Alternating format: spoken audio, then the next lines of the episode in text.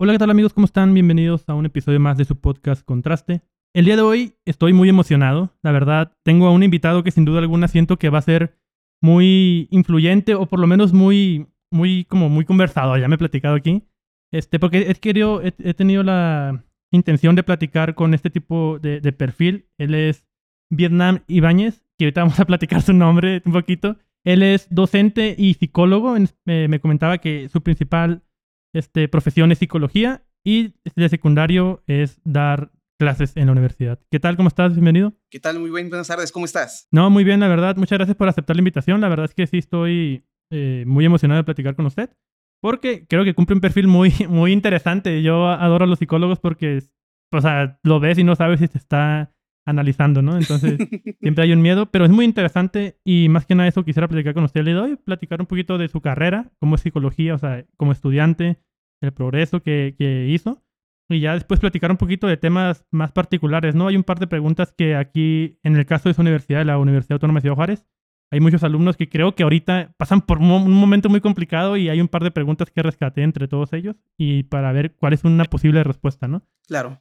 Este, pues me gustaría que me empezara a platicar un poquito de usted, de, o sea, ¿por qué estudió psicología? ¿Cuál fue su primer paso a, involucrarse aquí? ¿Y cuántos años tiene ya ejerciendo la profesión?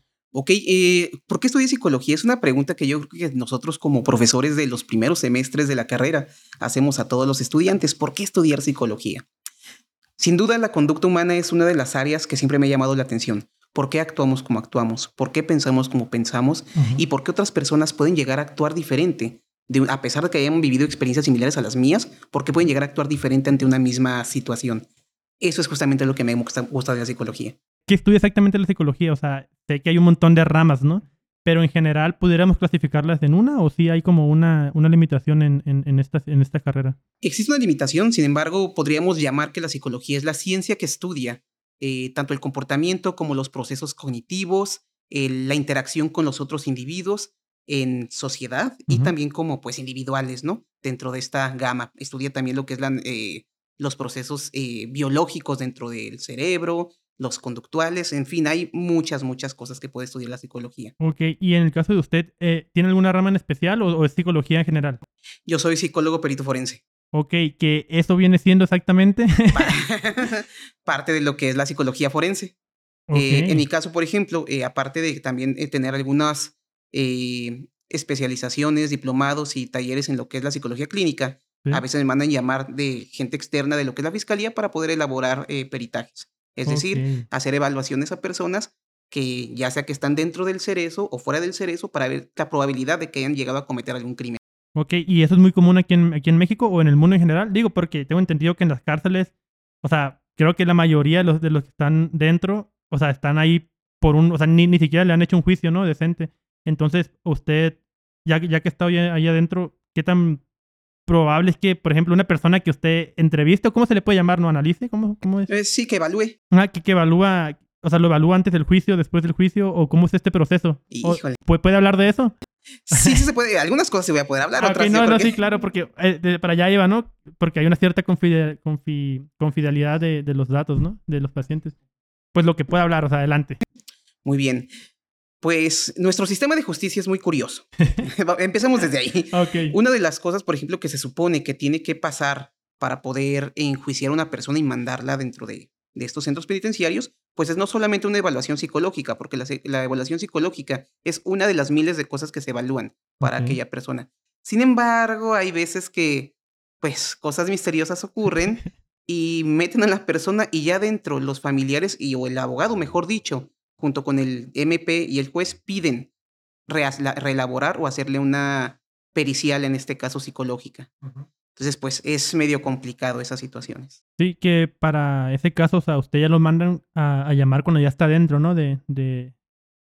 Sí, en algunas situaciones. sí. ok, pero por ejemplo, ahora sí, en, este caso de la psicología psicoforense, dijo que se llamaba. Forense, así es. O sea, en, en, en su caso, ¿aplica eso también en su consultorio o ya es más consulta clínica? En mi caso, por ejemplo, en el consultorio es más consulta clínica. Yo me estoy especializando y llevo ya algunos, eh, como te comentaba, algunos cursos en lo que es la psicología en el área cognitivo-conductual.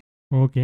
¿Y ahora sí como aterrizando un poquito más la pregunta inicial, o sea, ¿fue usted que quería estudiar porque le llamaba el comportamiento humano, ¿no? Este, este tipo de conductas o pues porque el ser humano es así, ¿no? Técnicamente. Este, ¿cuál fue su, su, primer este, acercamiento a la psicología antes de, pues, de, estudiarlo, ¿no? O sea, ¿en qué momento dijo, ah, mira qué padre? O entró a la carrera así sin saber nada, dijo, a ver, me la voy a aventar porque me dijeron que puedo ser psicólogo, ¿no? una de las que dicen mucho es de, ah, hablas mucho, o sea, o, te gusta mucho el chisme, pues puedes ser psicólogo, ¿no? Es, es, una de las cosas que dicen. Ok, eh, una de las, áreas, de las formas en las que me gustó la psicología fue porque yo desde chico fui diagnosticado con déficit de atención con hiperactividad. Ok. Era un niño pues, caótico en muchos sentidos. Eh, no solamente fastidiaba lo mejor a mi familia de que siempre quería estar brincando, haciendo alguna actividad, sino que también eh, afectó mi relación con algunas personas. ¿A qué me refiero con esto? Pues era un niño bastante violento que le encantaba golpear. De verdad, me encantaba pelearme con las personas. Y me llevaron justamente tanto con neurólogos como con psicólogos. Gracias a ellos justamente aprendí a manejar mis emociones como niño y pues a entenderlas principalmente. Y obviamente a partir de ahí mi comportamiento empezó a cambiar.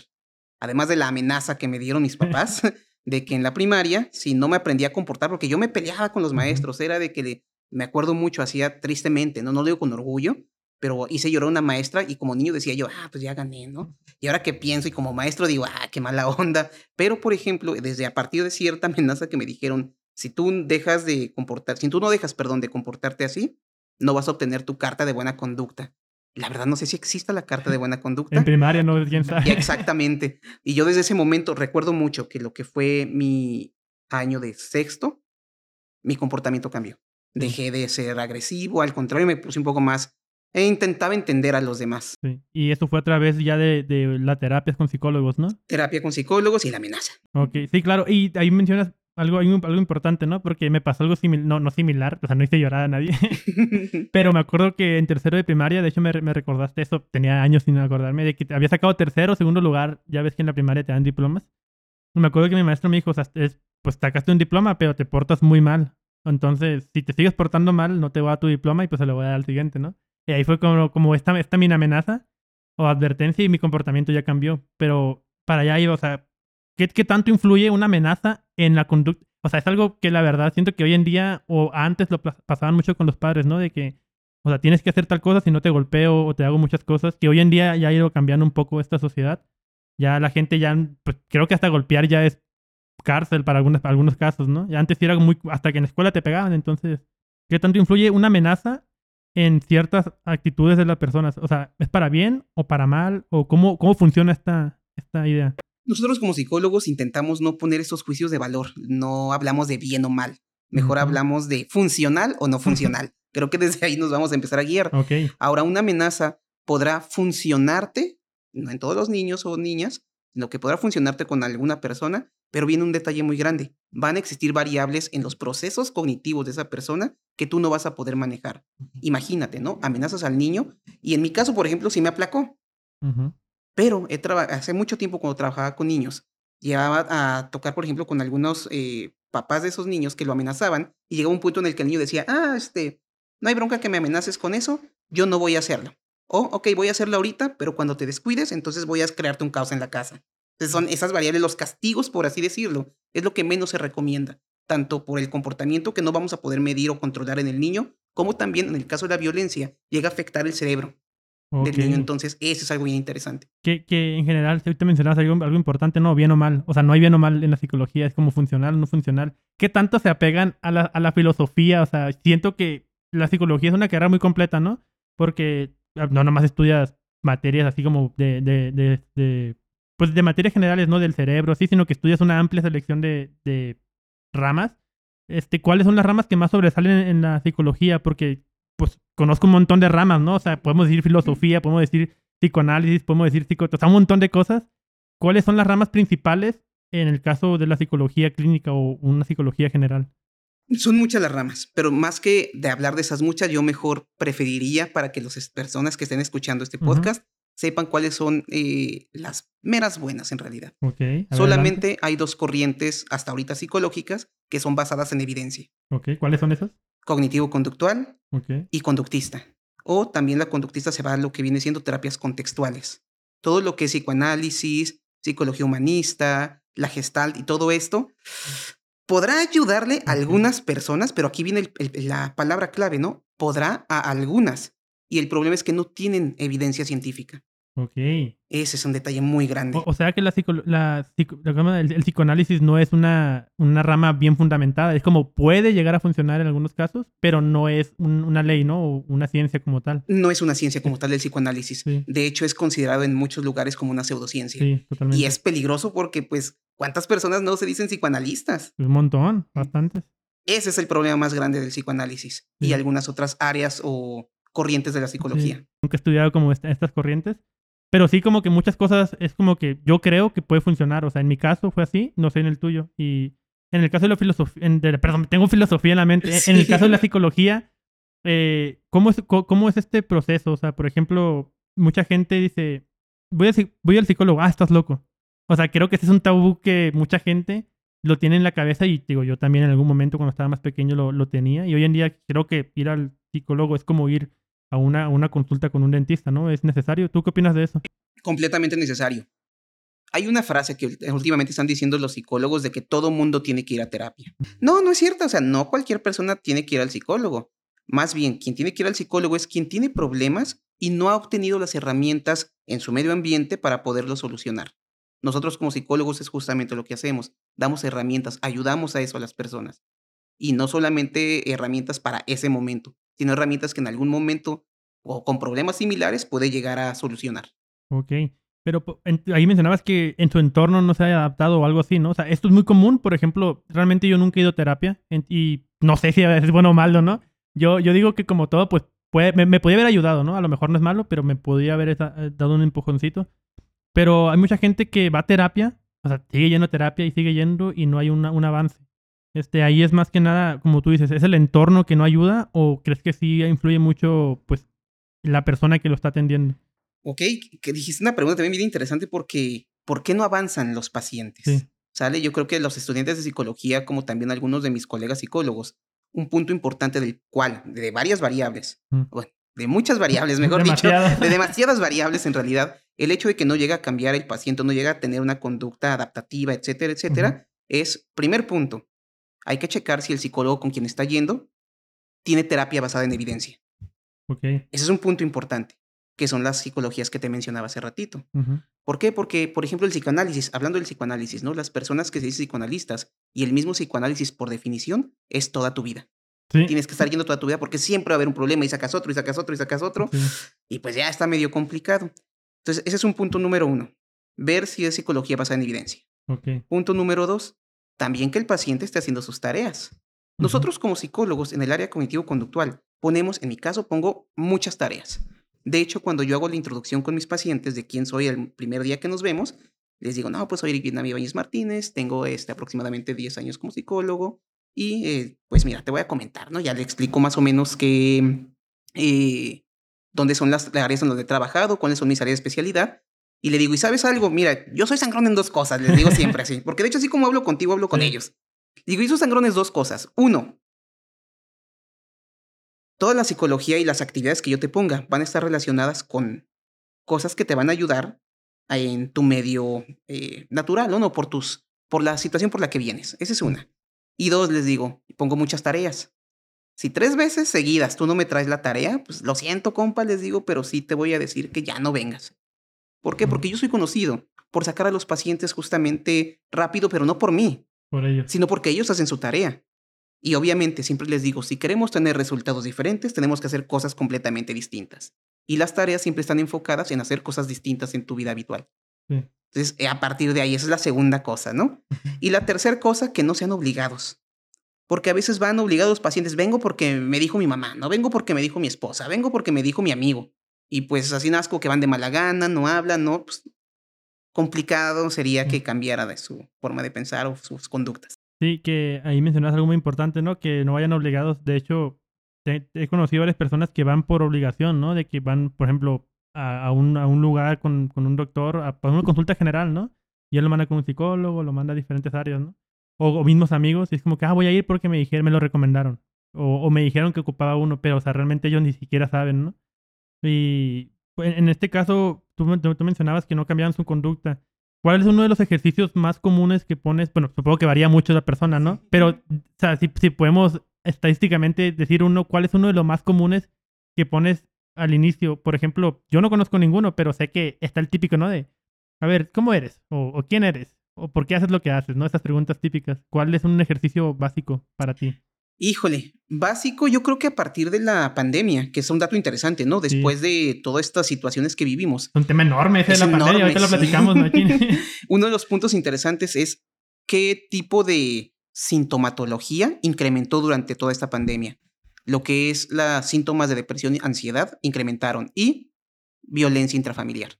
Sí. Incrementó. Entonces, eh, cuando llegan, por ejemplo, pacientes que me han llegado pacientes con eh, ya trastorno de ansiedad generalizado, gente que ya no puede salir de su casa, gente que en cuanto entra al consultorio está temblando por lo mismo de la ansiedad.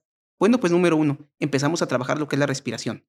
¿Sale? Eso es, suena cliché, yo lo sé. De hecho, yo cuando estaba joven, eh, estudiante, yo odiaba, como no te imaginas, eso de la respiración, ¿para qué sirve? Ah, qué pura tontería. No, la verdad sí, sirve bastante porque ayuda, número uno, a relajar el organismo. Sí. O sea, tan simple como eso. Dos, los lóbulos frontales se ven beneficiados cada vez que tú haces este tipo de actividades. Aparte de que eres consciente, no solamente de lo que te pasa en tu piel físicamente, sino a ver qué emoción estoy sintiendo en este momento. perdón, que los lóbulos frontales vienen siendo qué exactamente. Los lóbulos frontales son justamente esta área de la cabeza, es decir, la frente tal cual, eh, en el área cerebral. Estas se encargan de lo que es la toma de decisiones, de no ser impulsivo, se encarga también del seguir reglas sociales y del cierto control de emociones. Entonces, cuando yo trabajo estas áreas del cerebro, pues es más fácil que identifique qué está pasando conmigo y poder eh, eh, crear una estrategia eh, socialmente aceptable, obviamente, para solucionar alguna cosa de mi alrededor. Que, por ejemplo, justamente ayer di un curso a las personas de SURE, del Centro Psicológico, y les comentaba que una de las áreas principales cuando trabajamos con posibles agresores, posibles personas que violentan o posibles asesinos, es aplicarle una escala, eh, una prueba psicológica, como la conocen muchos, una batería llamada BANFE, Batería Neuropsicológica de Funciones Ejecutivas, que justamente esa nos va a decir la posibilidad de que la persona sea impulsiva y actúe por inercia, sin pensarla, ah, me, me hice enojar, te golpeo. Ya después pienso, ay, ¿qué hice, no? Pero ese es el detalle interesante. Que, que, que, en esas personas es peligroso, o sea, en el caso de ellos es una conducta, ¿cómo se considera esa conducta de, pues, acciono después pienso, ¿no? O sea, esa conducta es muy, pero creo que por lo menos en México hay un problema muy grande y que todo el mundo en general, ¿no? Pero creo que México es un país muy violento, ¿no? En, en esta cuestión. Este, he conocido, de hecho, a muchas personas de que, digo, eh, comparándolo, que ahí tengo una pregunta y vamos a ver, ¿no? Comparándolo conmigo, yo soy una persona, pues, que no me gustan los problemas, ¿no? O sea, me voy, o sea, vaya, o sea, pelate tú solo si quieres. Pero aunque no les hagas caso, te siguen buscando pleito, ¿no? De, o sea, güey, o sea, no tengo nada contigo, o sea, ¿qué quieres hacer? Ese tipo de conductas, ¿Cómo, ¿Cómo uno empieza a cambiar ese tipo de conductas en general? Porque creo que es muy complicado para ellos mismos, porque su, su, manera, de, su, manera de ser es tan agresiva que hasta ellos mismos se, se, defienden de esa manera, ¿no? De, ah, no, tú no sabes nada, o qué vas a saber tú de mí, y así, ¿no? Ese tipo de, de conductas, ¿cómo, cómo suele adaptarse al, al, cambio? Porque creo que es muy complicado, ¿no? Sí, es bastante complicado. Sobre todo hay, hay investigaciones que, se, que mencionan que son ayudándolos a trabajar conductas prosociales. ¿Y eso viene siendo exactamente cómo? Ajá, una conducta prosocial es ayudar a las personas que te rodean y a tu medio ambiente. Okay. Eso vendría siendo una de las actividades. Por ejemplo, ¿no? Unas actividades sería, ah, ok, ¿quién está en tu casa? No, pues es que todos me fascinan en mi casa, me caen gordos todos. Ah, perfecto. Eh, ¿Quién te sabe comer? Mi jefa, ¿no? Su mamá. Ok, perfecto, qué bueno que te debe comer tu mamá. Oye, ¿y alguna vez le has dicho, por ejemplo, gracias o algo así? No, no va a estar diciendo esas cosas. Ah, perfecto, no hay bronca. Oye, ¿ya sé comer chido? Sí, sé de comer chido. ¿Y le has dicho que es de comer chido? No, porque se va a volar. Y les digo, ah, por ejemplo, dile, eh, jefa, si no hablas, porque me dicen luego, no puedo hablar. Digo, anda, cuando comas, nada más dale así el, el dedo de que está rico, ¿no? De que está chida. Y así empiezan. Y entonces eso les ayuda, los motiva justamente a seguir, se dan cuenta, es lo interesante, porque en cuanto, como te dije hace ratito, cuando hago cosas diferentes, mis resultados van a ser diferentes. Entonces la, la mamá acostumbrada, ¿no? Por ejemplo, a, a que esa persona sea violenta, etcétera, etcétera, él levanta el dedo después de la comida y la mamá empieza, achis, aquí hay algo completamente distinto. Y todo el entorno empieza a cambiar. Todo el entorno empieza a tener una dinámica completamente diferente para este individuo como el que te acabo de comentar. Y él lo recibe. Y al recibirlo dice, ok, entonces si yo hago diferente, hago algo diferente, perdón, si empiezo a tener beneficios. Ya mi jefa me habla más. Por ejemplo, mi hermano me preguntó, oye, ¿cómo te fue? Empieza a cambiar todo. Y eso es lo interesante. Sí, que de hecho, qué bueno que mencionaste esto, porque no estoy tan mal, porque ayer, ayer me dio ahorita una amiga y le venía diciendo de, me, me venía diciendo, ¿no? De, no, es que así soy yo, así soy yo. Le digo, no, así no eres tú, o sea, así decides ser tú, ¿no? Y, y le, le, le, decía de, si tú cambias, o sea, haz algo diferente, o sea, dile cualquier cosa a cualquier persona y esa persona se va a sacar de onda, ¿no? Como que, ¿qué pedo? O sea, ¿por qué haces eso si no eres así? Digo que como vaya avanzando, las personas se van a ir adaptando a ese cambio y pues obviamente a lo mejor ciertas acciones que ellos hacían no se van a sentir como, ah, oye, ¿por, qué ella está siendo mejor persona que yo, no? O sea, empiezas como, se empieza a adaptar a esta persona a su cambio y cada vez la persona se va sintiendo, o, la, vas obligando tú misma que sea más buena contigo, ¿no? Técnicamente, o no sé cómo funciona eso, pero esa es como mi analogía que tengo, ¿no? De, o sea, si tú te portas bien con una persona, aunque la persona te trate mal, tarde o temprano esa persona va a decir, oye, este vato ha cambiado, esta persona está cambiando algo que, me, que, no, me, que no me molesta, o sea, me agrada, ¿no? E, esto, esto sí es muy importante al momento de, de, decidir cambiar, porque siento que muchas personas tienen esto, ¿no? Y yo, yo me peleo mucho de que así soy yo. No, no eres así. O sea, e, e, esa frase de así soy yo, ¿así son las personas o es algo que ellos mismos se definen? Fíjate que dentro de todo esto, las definiciones de así soy yo, muchas veces ni siquiera ellos son conscientes de la toma de decisión. Sí. Es, es la respuesta que dan ante un estímulo externo. Te voy a dar un ejemplo de esto, ¿no? El otro día estaba yo en este, mi esposa fue al médico y yo me dije, ah, pues te vas a tardar mucho. Yo, no, Simón, no, pues me fui. Estaba el médico del agua CJ y yo dije, pues me voy al Sanborn. a chismear un ratito. Sí, dije, ahí pues voy un rato. Entonces estaba pensando que se descompuso mi Switch. Yo soy amante de los videojuegos. Oh, nice. Entonces descompuso mi Switch. Y dije, pues vamos a ver los Switch. Que me encuentro el OLED. Dije, ah, lo voy a comprar que lo compro y ya, pues lo puse en mi caja. Y yo venía pensando justamente en que me va a decir mi esposa, ¿no? ¿Por qué te compras otro juego? No, te creas, nunca me ha dicho eso, la verdad. Al contrario, siempre me dice, tú. Adelante. Adelante, ¿no? Entonces yo vengo pensando en lo del Switch, volteo hacia atrás y no veo que viene ningún carro. Le doy en reversa y en ese momento un carro muy bonito se quiere pasar y pues lo choco. A pesar de que no fue mi culpa, las leyes de tránsito dicen que quien va en reversa es el culpable. Entonces en ese momento yo nada más dije, ay, no puede ser. Dije, ok, a ver, Vietnam, la neta, pues tú tuviste la culpa según las leyes de tránsito y también el hecho de que debes de voltear a ver miles de veces. Me bajé. Entonces se baja una persona eh, mayor que yo y se empezó a poner bien agresivo. Es que, ¿por qué? Fíjate que ta, ta, ta, ta. Y yo dije, perdón, tienes razón. y en ese momento que él me estaba levantando las manos, se saca de onda cuando, porque mi, yo creo que él esperaba que también empezara a alegar, como de costumbre todos. Me dice, ¿qué? Le dije, sí, la verdad la regué. Le dije, este, ¿cómo le hacemos? Le dije, ya, le dije, no le pasó nada a tu carro. Le dije, pero pues si quieres que lo vayan a checar o algo, pues dime y nos ponemos de acuerdo. Se queda callado, no te, te juro, ¿eh? Como unos 20 segundos. Yo dije, pues está, me va a pegar o qué onda, porque sí se quedó así serio. Me dice, ¿en qué trabajas? Le digo, soy psicólogo y trabajo en la uni. Se queda así callado y me dice, ¿conoces a? Me dijo una persona. No me acuerdo quién la persona. Le dije, no, la verdad no. Le dije, ¿cómo le hacemos? Entonces agarra y se mete a su carro. Yo dije, ah, va a llamar a alguien, ah, va a pasar algo, no pasa, no sé. Y uh, enciende su carro. Y entonces yo me saco de onda. Me acerco y le digo, oiga, ¿qué pasó con el golpe? Y me dice, no, ten cuidado, nada más, bye. Entonces ahí fue algo interesante, porque mi reacción al no ser agresiva, él también disminuyó estos niveles de agresividad. Y salimos bien. Me explico, entonces, esto es un comportamiento, el que hice en ese sentido fue un comportamiento prosocial, donde, ok, yo sé que la regué, lo acepto, ¿cómo te ayudo? Sí. Está interesante, o sea, creo que es muy... Normalmente, digo, muchas personas en México, o bueno, generalizo México porque pues es donde vivo, ¿no? Y es, lo que conozco, entonces para, para toda la gente no crea que todos son así. Pero normalmente las conductas de, de, muchas personas son violentas, ¿no? Son muy agresivas. Y pues si él reaccionó así, o sea, esperaba que la otra persona reaccionara, ¿no? Como que lo, lo, lo, lo motivaba a que también fuera violento. El hecho, bueno, ahí, no, no, sé cómo funciona esta, tu, tu cerebro, ¿no? Al momento de reaccionar ante esto.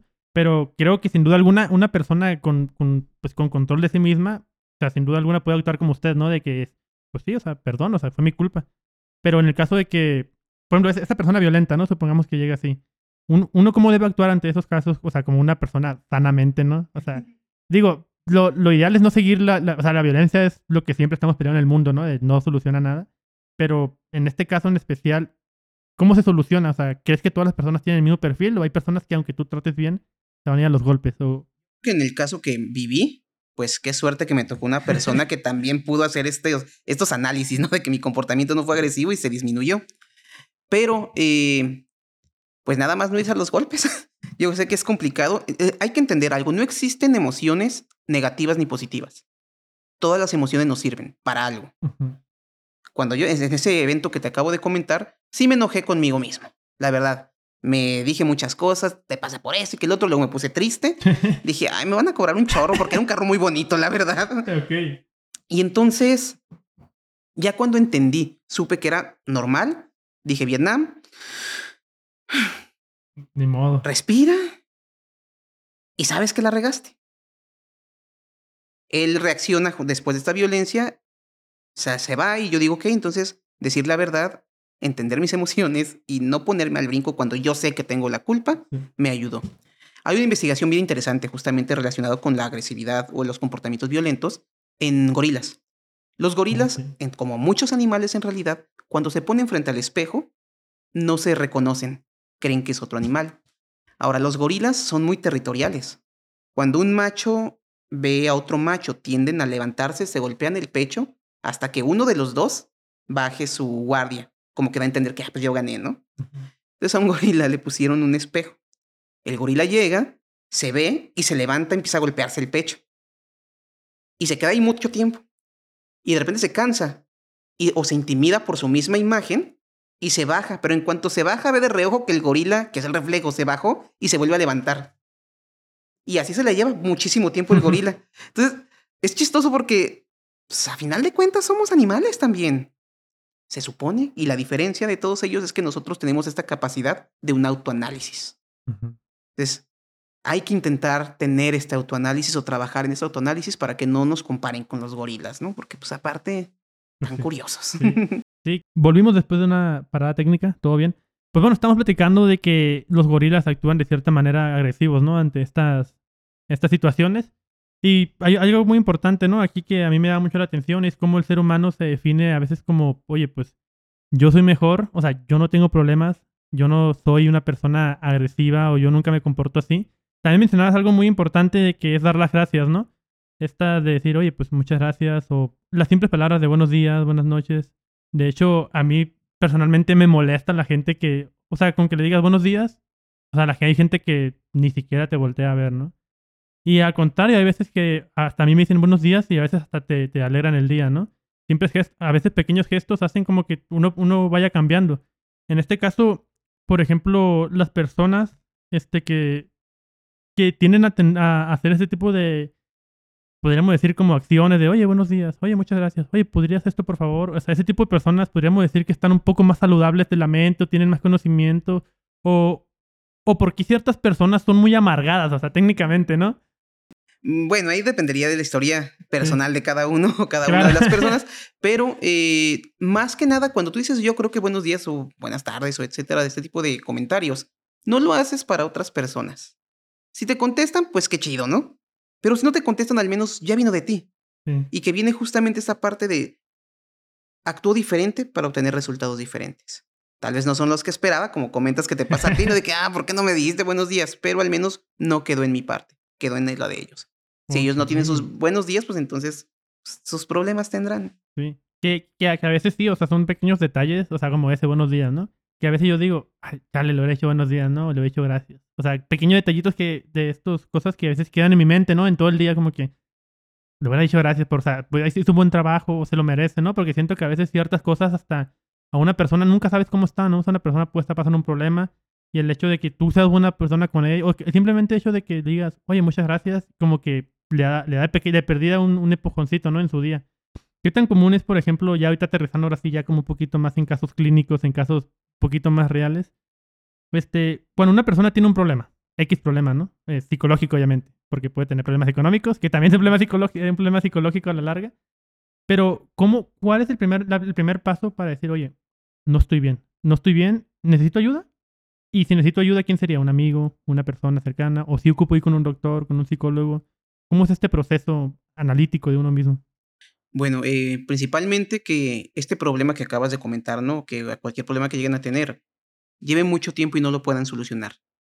Porque es que a veces, por ejemplo, no voy a dar un, ejemplo de todas las los, los situaciones más comunes. Dicen, es que no puedo olvidar a mi expareja, dicen muchas personas. Muy común. Súper común en realidad. Y dicen, ya llevo como seis, siete meses pensando en mi expareja y ya me bloqueó. Bueno, ya me, me meto a su perfil de Facebook, veo sus fotos, Instagram, ta, ta, ta, ta. ¿Necesito el psicólogo en ese momento? Sí, lo más probable es que sí, porque ya llevaste mucho tiempo y sigues todavía esperanzado o esperanzada tal vez a que te haga caso. Ahí es cuando necesitas. Cuando te afecta tu vida eh, normal, por así decirlo, cuando ya no te deja disfrutar de las actividades que realizabas anteriormente. Un ejemplo, ¿no? Me acuerdo mucho, tenía un amigo hace años. Lo cortó su pareja y luego íbamos al Oxxo a comprar cosas y luego lloraba. ¿Qué pasó, compa? Ah, es que veníamos nosotros al Oxxo.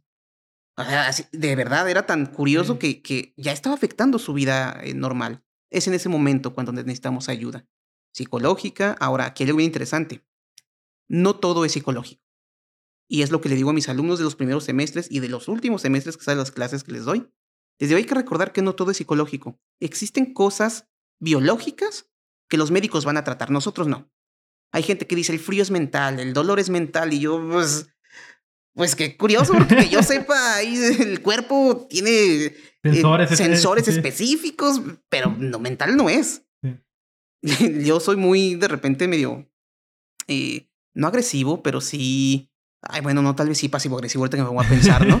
Porque yo les digo, si sus profesores o profesoras les dicen que el frío no existe, que todo es mental, pues hay que regresarlos otra vez a la carrera de psicología a bases biológicas de la conducta, que es donde se explican por qué sí existe el frío, por qué sí existe el dolor. Entonces, ese es el detalle. A veces las corrientes psicológicas que llevan muchos psicólogos, no hablo nada más de profesores, hablo de psicólogos en general, son bases de psicologías de los 60, 70. Ok. Y ese es un problema muy grande porque, número uno, hemos cambiado desde esos años.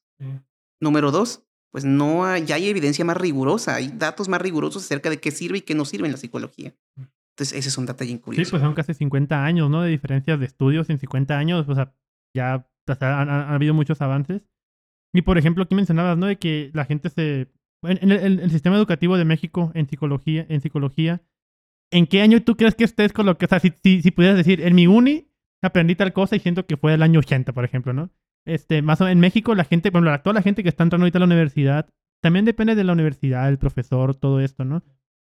Más o menos las carreras en México sí están bien, bien fundamentadas o les falta mucho por empujar o, o, cuál crees que sea el déficit principal de, de, de la psicología en México. Digo en México porque aquí estamos, pues si quieres hablar de otros países, adelante. El pensamiento mágico creo que el pensamiento mágico es algo que afecta justamente al desenvolvimiento de la psicología. Muchos entran y, ejemplo, ¿no? La actividad en donde te envuelves como mariposa y luego sales, te va a cambiar la vida. No, no hay evidencia de que eso pase. ¿Sí me explico? Ahora, ¿cómo estamos en educación en la psicología, en, en todo México? Sin duda, voy a poder presumir ahorita aquí en tu podcast. Adelante. Em, los profesores de psicología de Ciudad Universitaria ya que es el área en donde estoy adscrito eh, como medio tiempo, estamos en este momento creando eh, un congreso que va a ser el 16 y 17 de febrero del siguiente año, en donde como tema principal es qué es la psicología y qué es una psicología científica. Entonces vamos a invitar a personas muy, muy buenas dentro del área de la psicología para que hablen lo que es la psicología y de plano lo que no es. Por ejemplo, no damos consejos. Ok, perfecto. Otro, no somos la alternativa 2, ¿no? Yo sé que suena bien interesante y que a ver, cierra los ojos, voy a interpretar tus sueños y no sé qué. Suena psicológico, pero no es nada psicológico. ¿Y cuál sería la primaria? O sea, no, no son la segunda opción, dijiste, ¿no? ¿Cuál sería la primera opción? Eh, ah, según, ¿cómo, ¿cómo? Sí, o sea, bueno, es, que habían mencionado... Alternativa 2. Sí, ¿qué es la alternativa 2? O sea, ¿cuál es la alternativa, la, la, primaria? Pues, ¿cuál viene siendo? Alternativa 2 se refiere justamente a las cosas misteriosas y mágicas. Uh. Donde, por ejemplo, ay, voy a adivinar qué estás pensando, es que sabes qué, de acuerdo, híjole, no, algo que yo no soporto justamente es cuando la gente cree que existe un eh, lenguaje corporal. Porque el lenguaje corporal no estás diciendo lo que la persona que estás viendo está teniendo, está pensando. Tú estás interpretando con de acuerdo a tus pensamientos, de acuerdo a tus creencias, lo que el otro está haciendo. Está condicionado a lo que tú quieres, a lo que tú quieres saber, ¿no? O sea, si mueves la mano y tú quieres que mover la mano es decir hola, vas a pensar, pero si mueves la mano y crees que es un insulto, vas a sentirte humillado. Completamente. Un compañero mío les decía a sus alumnos, que también está, es, nos llevamos muy bien justamente por eso, el profesor David Palacios. porque, un saludo a David Palacios, les dice a sus alumnos, a ver muchachos y muchachas, ¿qué significa que yo esté así? Pensando, ¿no? No pensando, tata. Dicen, no, es que me pesa la cabeza, estoy, tengo flojera, ¿no? Una vez platiqué con una persona que yo tengo los pies chuecos, tienes que saber esto, ¿no? Entonces estaba yo platicando con esa persona y me dice una persona de psicología, me dice, veo que te quieres ir Vietnam. Le dije, ¿por qué? Dice, veo que tu pie apunta hacia la puerta.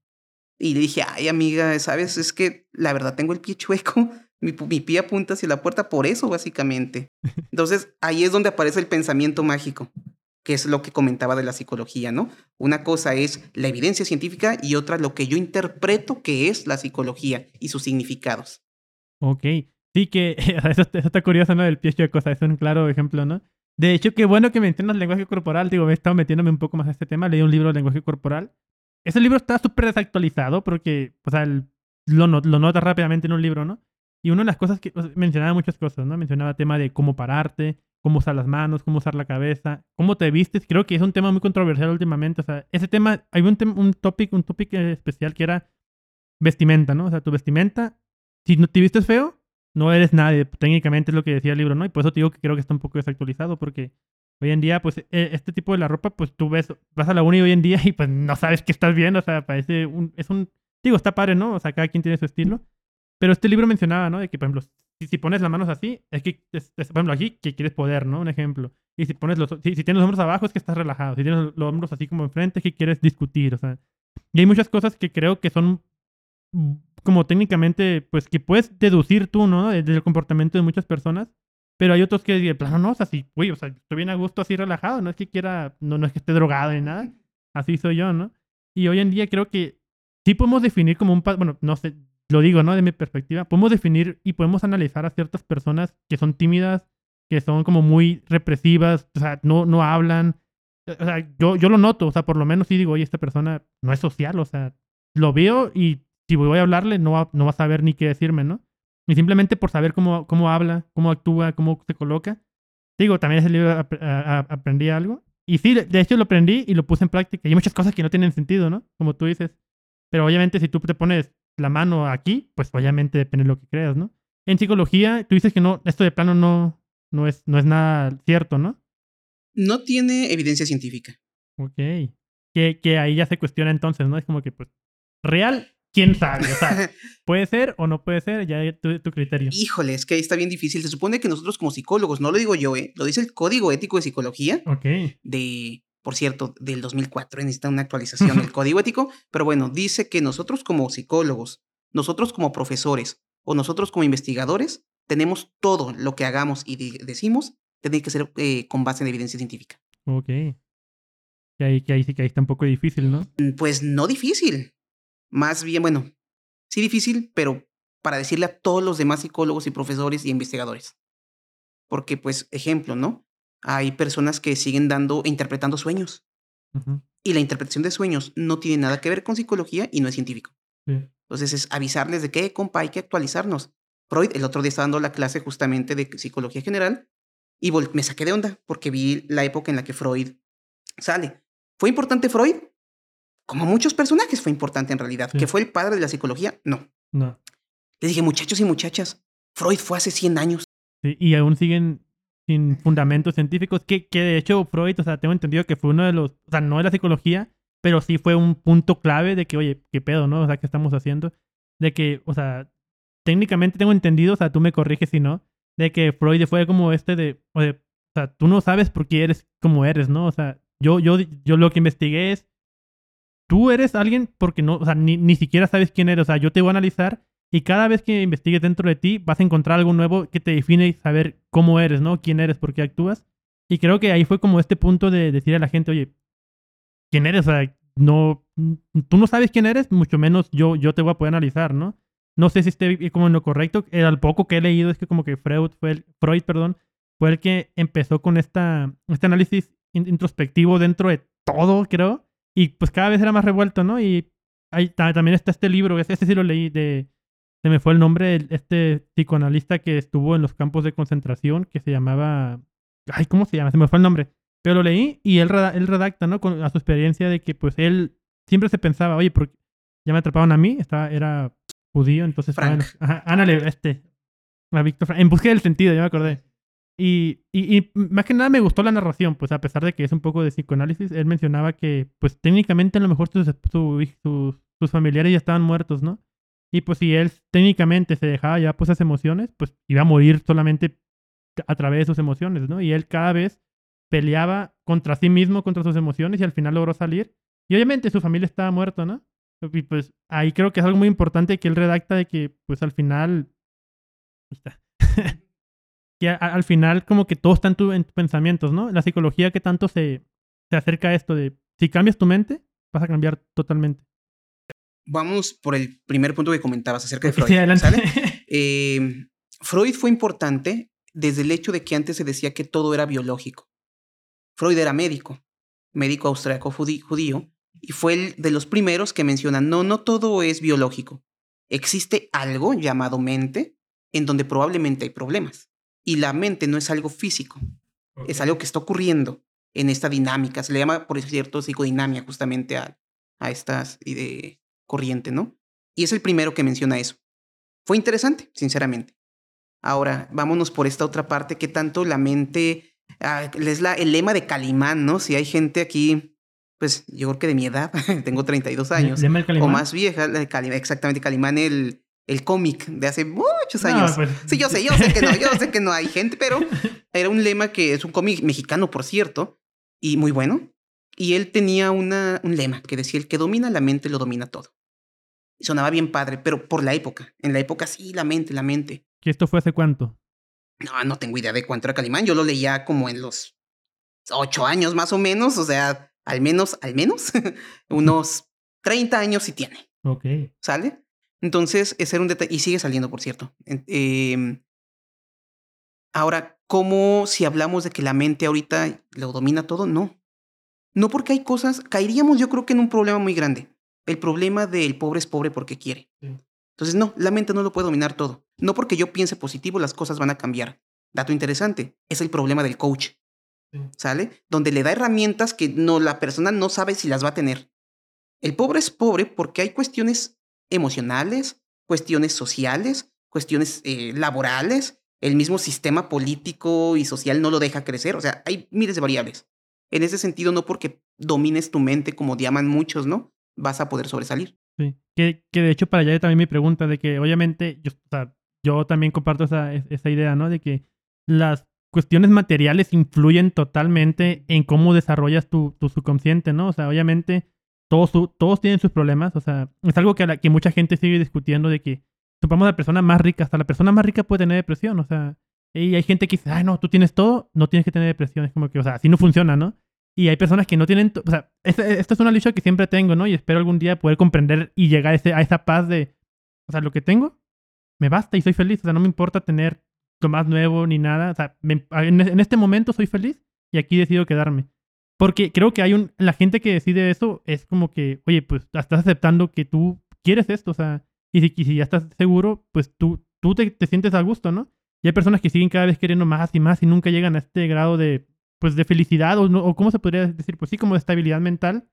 Y creo que totalmente, o sea, que las cuestiones materiales definen cómo vas a hacer en un futuro en, especial, que tú dices, el pobre es pobre porque quiere, y eso cuestiona, ¿no? Y te van a ver como mil millones de comentarios ahí. Sí, sí, me imagino.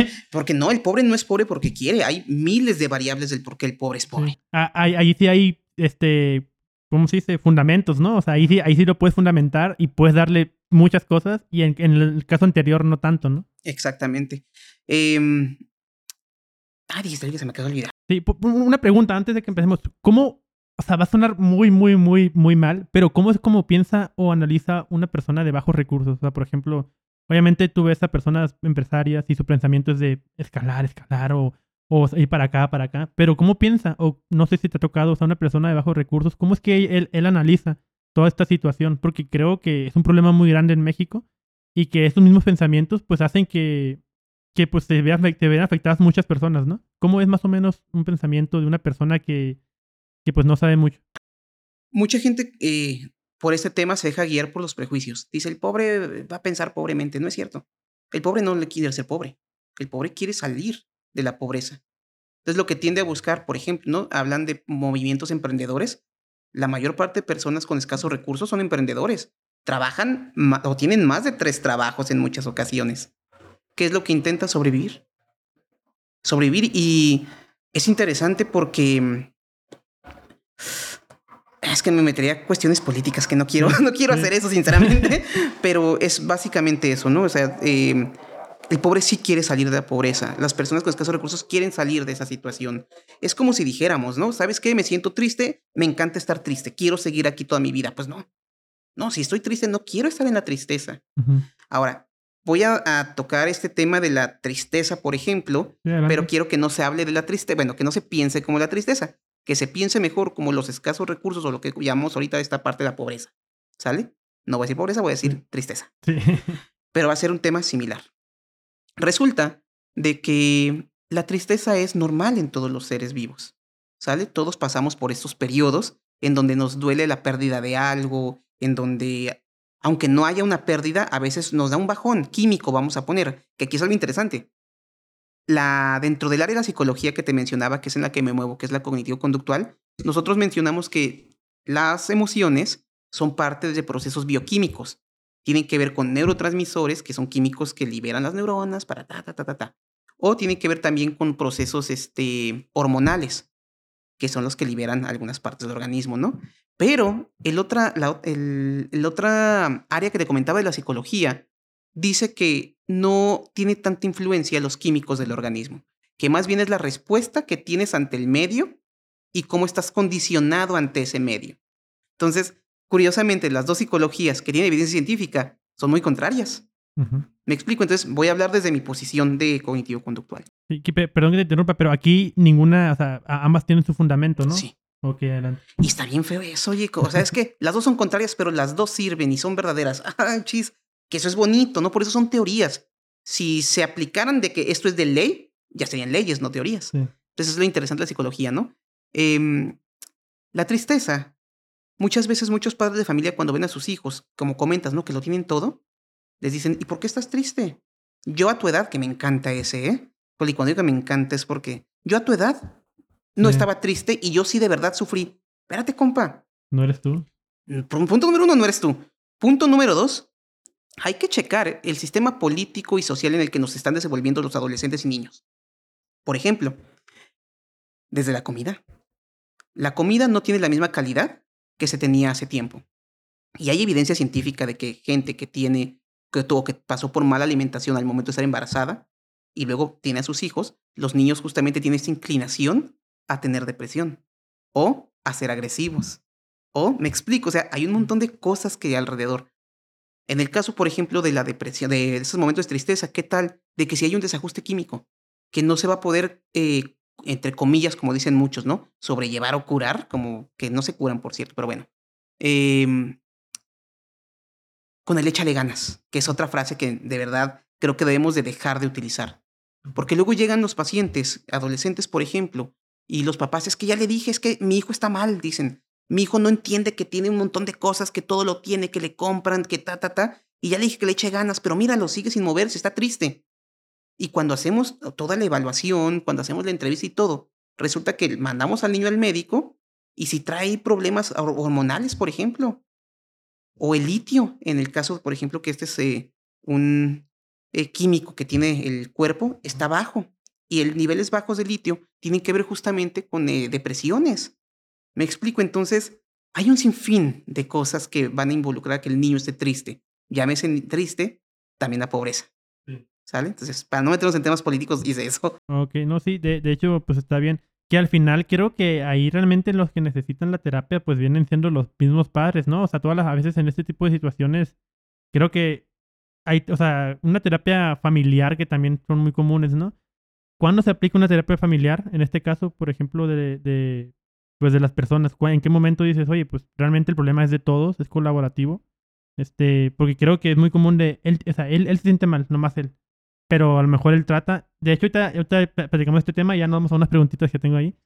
Este, que dicen, oye, pues, o sea, todo, le, doy todo, o sea, tiene todo, y pues este, este chamaco no hace nada, ¿no? O sea, se siente triste, o sea, tiene todo y se siente triste.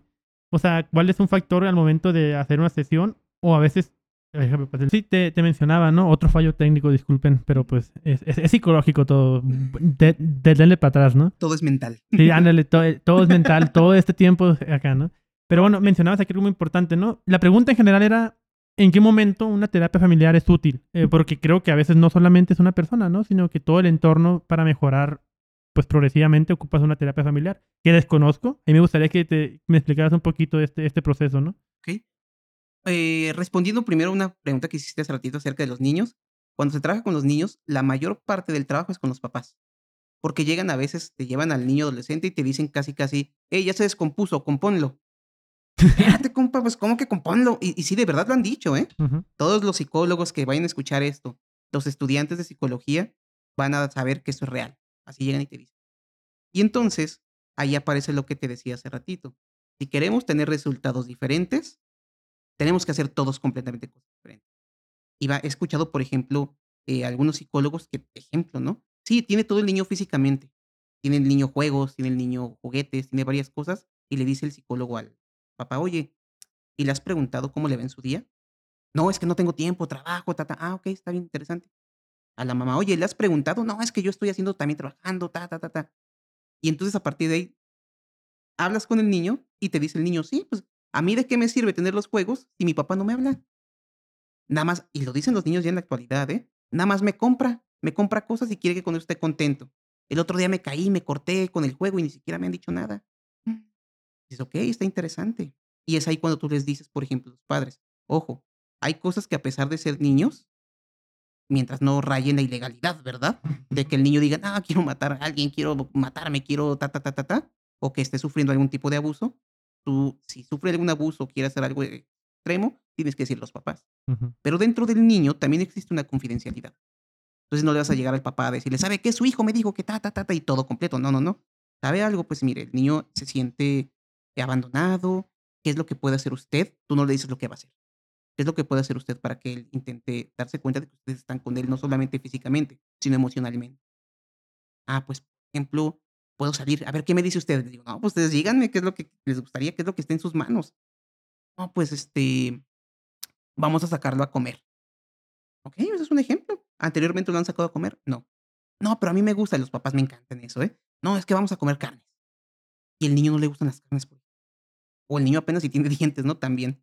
Oiga, y si mejor le pregunta a ver qué es lo que quiere el niño. Ah, bueno, pues es cierto, ¿verdad? Y empieza esta dinámica. Repito, casi siempre trabajas más con los papás. A menos que sea alguna situación de educación especial, por ejemplo. En el caso de mi esposa, que es la que trabaja justamente con eso, que pues, obviamente directamente trabajan con el niño más intenso, ¿no? Ahora, terapia pareja. perdón, terapia familiar. Voy a hablar de la familia en ese sentido y es cuando están a punto de explotar. Es interesante que los psicólogos y los abogados, la gente solamente se acerca a nosotros cuando ellos ya no encontraron solución y cuando las cosas ya están a punto de explotar. ¿Y eso es malo? No es funcional. Ah, perdón, funcional. No, no es funcional. No es funcional. Para ellos no. Para nosotros, pues es nuestro trabajo. Entonces, aquí lo interesante es justamente eso. A ver, vamos a familia. la mamá odia, bueno, odia, ¿no? Se pelea con el papá y luego el hijo está del lado de la mamá y la hija del lado del papá y cada quien hace un caos. Llega un punto en el que son tantos los pleitos que no saben cuál fue el pleito principal o cuál es el pleito que todavía los mantiene. Ok, y ahí es cuando llegan y dicen, ¿saben qué? Queremos, queremos seguir juntos todos. Queremos eh, llevar a lo mejor lo más tranquila nuestra relación como familia. Vamos con un especialista justamente en esto. Y empiezas a ver, vamos a ver, ¿qué es el objetivo de todos? No, pues el objetivo es este. Ok, Ahora vámonos con objetivos individuales y habilidades individuales. ¿Sí me explico? Y es cuando se empieza a sobrellevar. Ahí es bien importante el, la comunicación. Porque a veces yo cuento una historia cuando pasa esto, que no sé si puedo contar aquí porque lleva una grosería. No, sí, sí, sí, no. Que yo hasta pistear, o sea, todo lo que quieran. No, digo, capaz si acá se nos infartan los radios, los aquí, escuchas, aquí, aquí, lo, aquí, lo, único, no, no salí desnudo, ahí sí. Por lo demás, adelante. Perfecto. Yo les cuento una historia que me pasó una vez hace, cuando yo tenía 21 años yo me fui a trabajar a Perú antes de salir de la carrera. Oh, qué interesante. Sí, así es. Me fui a trabajar con algo que tenía que ver con la carrera. Un saludo si escuchan personas de Perú y compañeros, amigos que tuve en Perú, un saludote. Em, pues yo fui a trabajar una favela y a trabajar con niños, ¿no? Especialmente. Y entonces, pues durante mi estancia en Perú, tuve una novia y era mayor que yo. Y aquí ese es un dato importante. Un día iba caminando y me dice, ay, Vietnam, es que eres un pendejo. Y yo, sí, y dije, ¿qué? Y me dijo, sí, es que eres un pendejo. Es que yo dije algo que le dio risa y luego me dijo pendejo. Y yo dije, a ver, espérate, pues yo como mexicano que me digan pendejo me, molesto, ¿no? Dije, ¿cómo que pendejo? Y por dentro dije, híjole, pues no me estoy contigo. Me dice, sí, Vietnam, es que para mí eres un pendejo. Le digo, ya me iba yo a enojar nomás. Pero dije, a ver, Vietnam, estás en otro país y aunque hablen español, probablemente significa algo distinto pendejo. Y le pregunto, oye, se llama Katy. Katy, ¿qué es pendejo?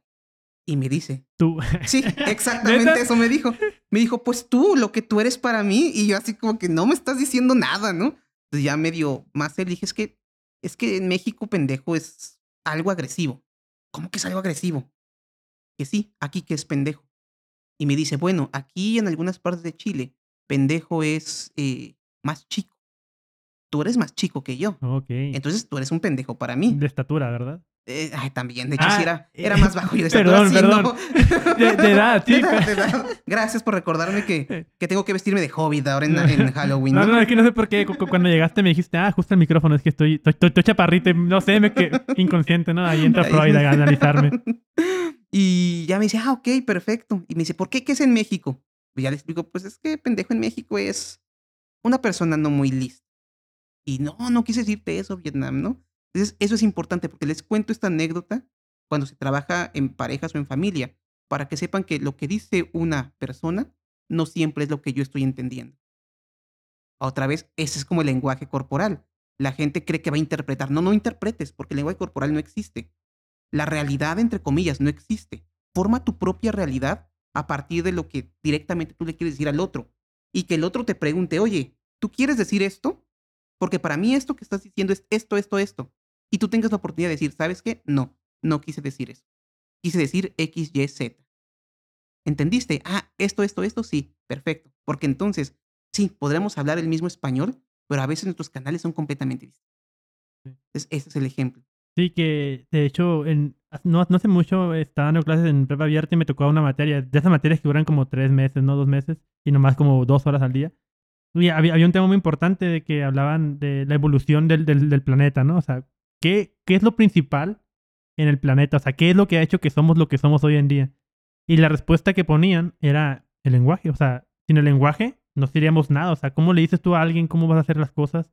O, o cómo no. O sea, de hecho, pues últimamente pues hay, hay traductores, existen todo ese tipo de personas. Pero sin duda alguna, el lenguaje creo que es lo principal para poder, o sea, la comunicación, ¿no? Que viene pues derivado del lenguaje. E-, es este camino, es este conector entre dos personas que ayudan a que pues las personas puedan compartir ideas y puedan decir, oye, perfecto, me gusta. Pues bueno, por ejemplo, en el caso de los neandertales, ¿no? Que ellos, mmm, y acá no, no tienen un lenguaje y batallaban para construir y se, pues, pero así sí se comunicaban con señas, pero no era muy eficiente. Si hoy en día pones a esos dos neandertales a platicar de psicología como, como yo y tú ahorita, o sea, no van a poder decir nada. O sea, ¿cómo van a poder llegar a, esta conclusión de que los, el, ambiente familiar influye en, tu, en tu en tu entorno, o sea, ¿no? Y sí es muy importante esta de la comunicación. Este, por ejemplo, este, ¿cómo, ya para ver si vamos a las preguntas, ¿no? Te, al momento de, de, cerrarte a la comunicación, ¿no hay un cambio? ¿O, o cómo es que las personas...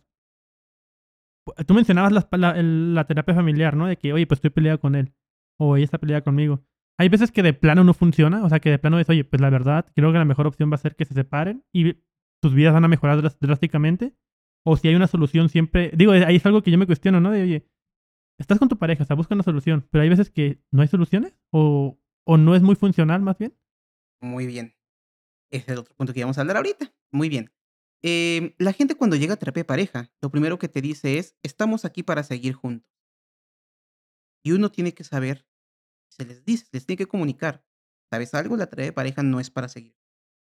Es para ver si tus metas o las metas que tienen como pareja son similares. Si son similares y se puede, se puede trabajar para que sean similares, pues qué fregón, porque van a poder estar juntos. Pero si son completamente distintas, pues va, podría ocasionar más problemas el hecho de que estén juntos. Así que ese es un punto interesante. Dos, hay gente que son novios, ¿no? Por ejemplo, novias, y llegan y dicen, no, pues venimos a terapia de pareja. ¿Cuánto tienen? Dos semanas. un mes, seis meses. Mira, yo siempre les digo. Cuestionable. cuestionable, pero en el sentido de la ética psicológica. ¿Por qué?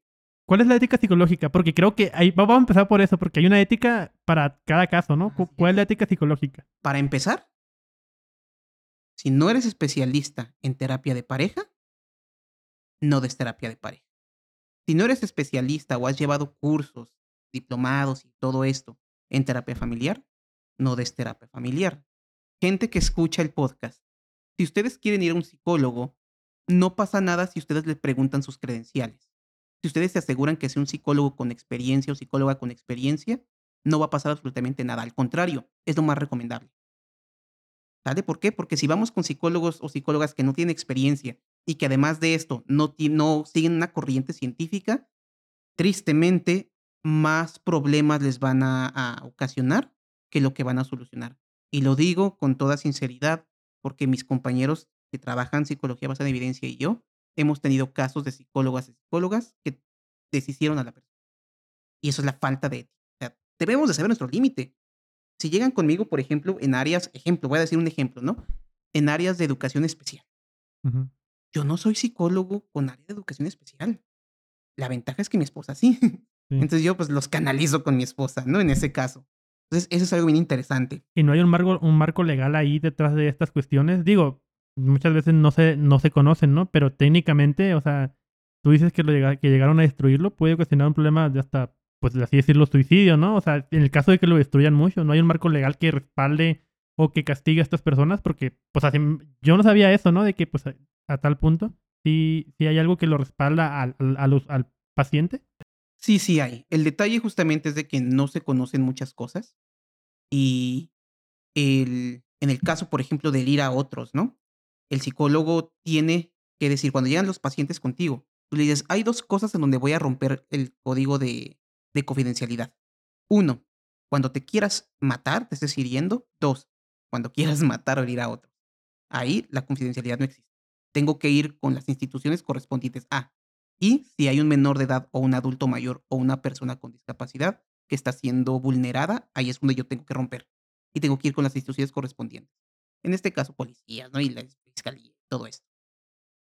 En este otro caso, de que el psicólogo no está siguiendo el código ético, y es que de verdad es algo que siempre que hablo de él hasta en clases, que oye, me da coraje porque te repetí hace ratito, te comenté, perdón, hace ratito, que el código ético dice que los psicólogos debemos hacer cosas basadas en evidencia.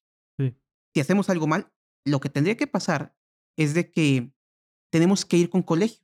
Se supone que los psicólogos tenemos que estar colegiados, porque el colegio de psicólogos es quien puede tomar justamente estas situaciones legales de cuando el psicólogo no hace bien su trabajo.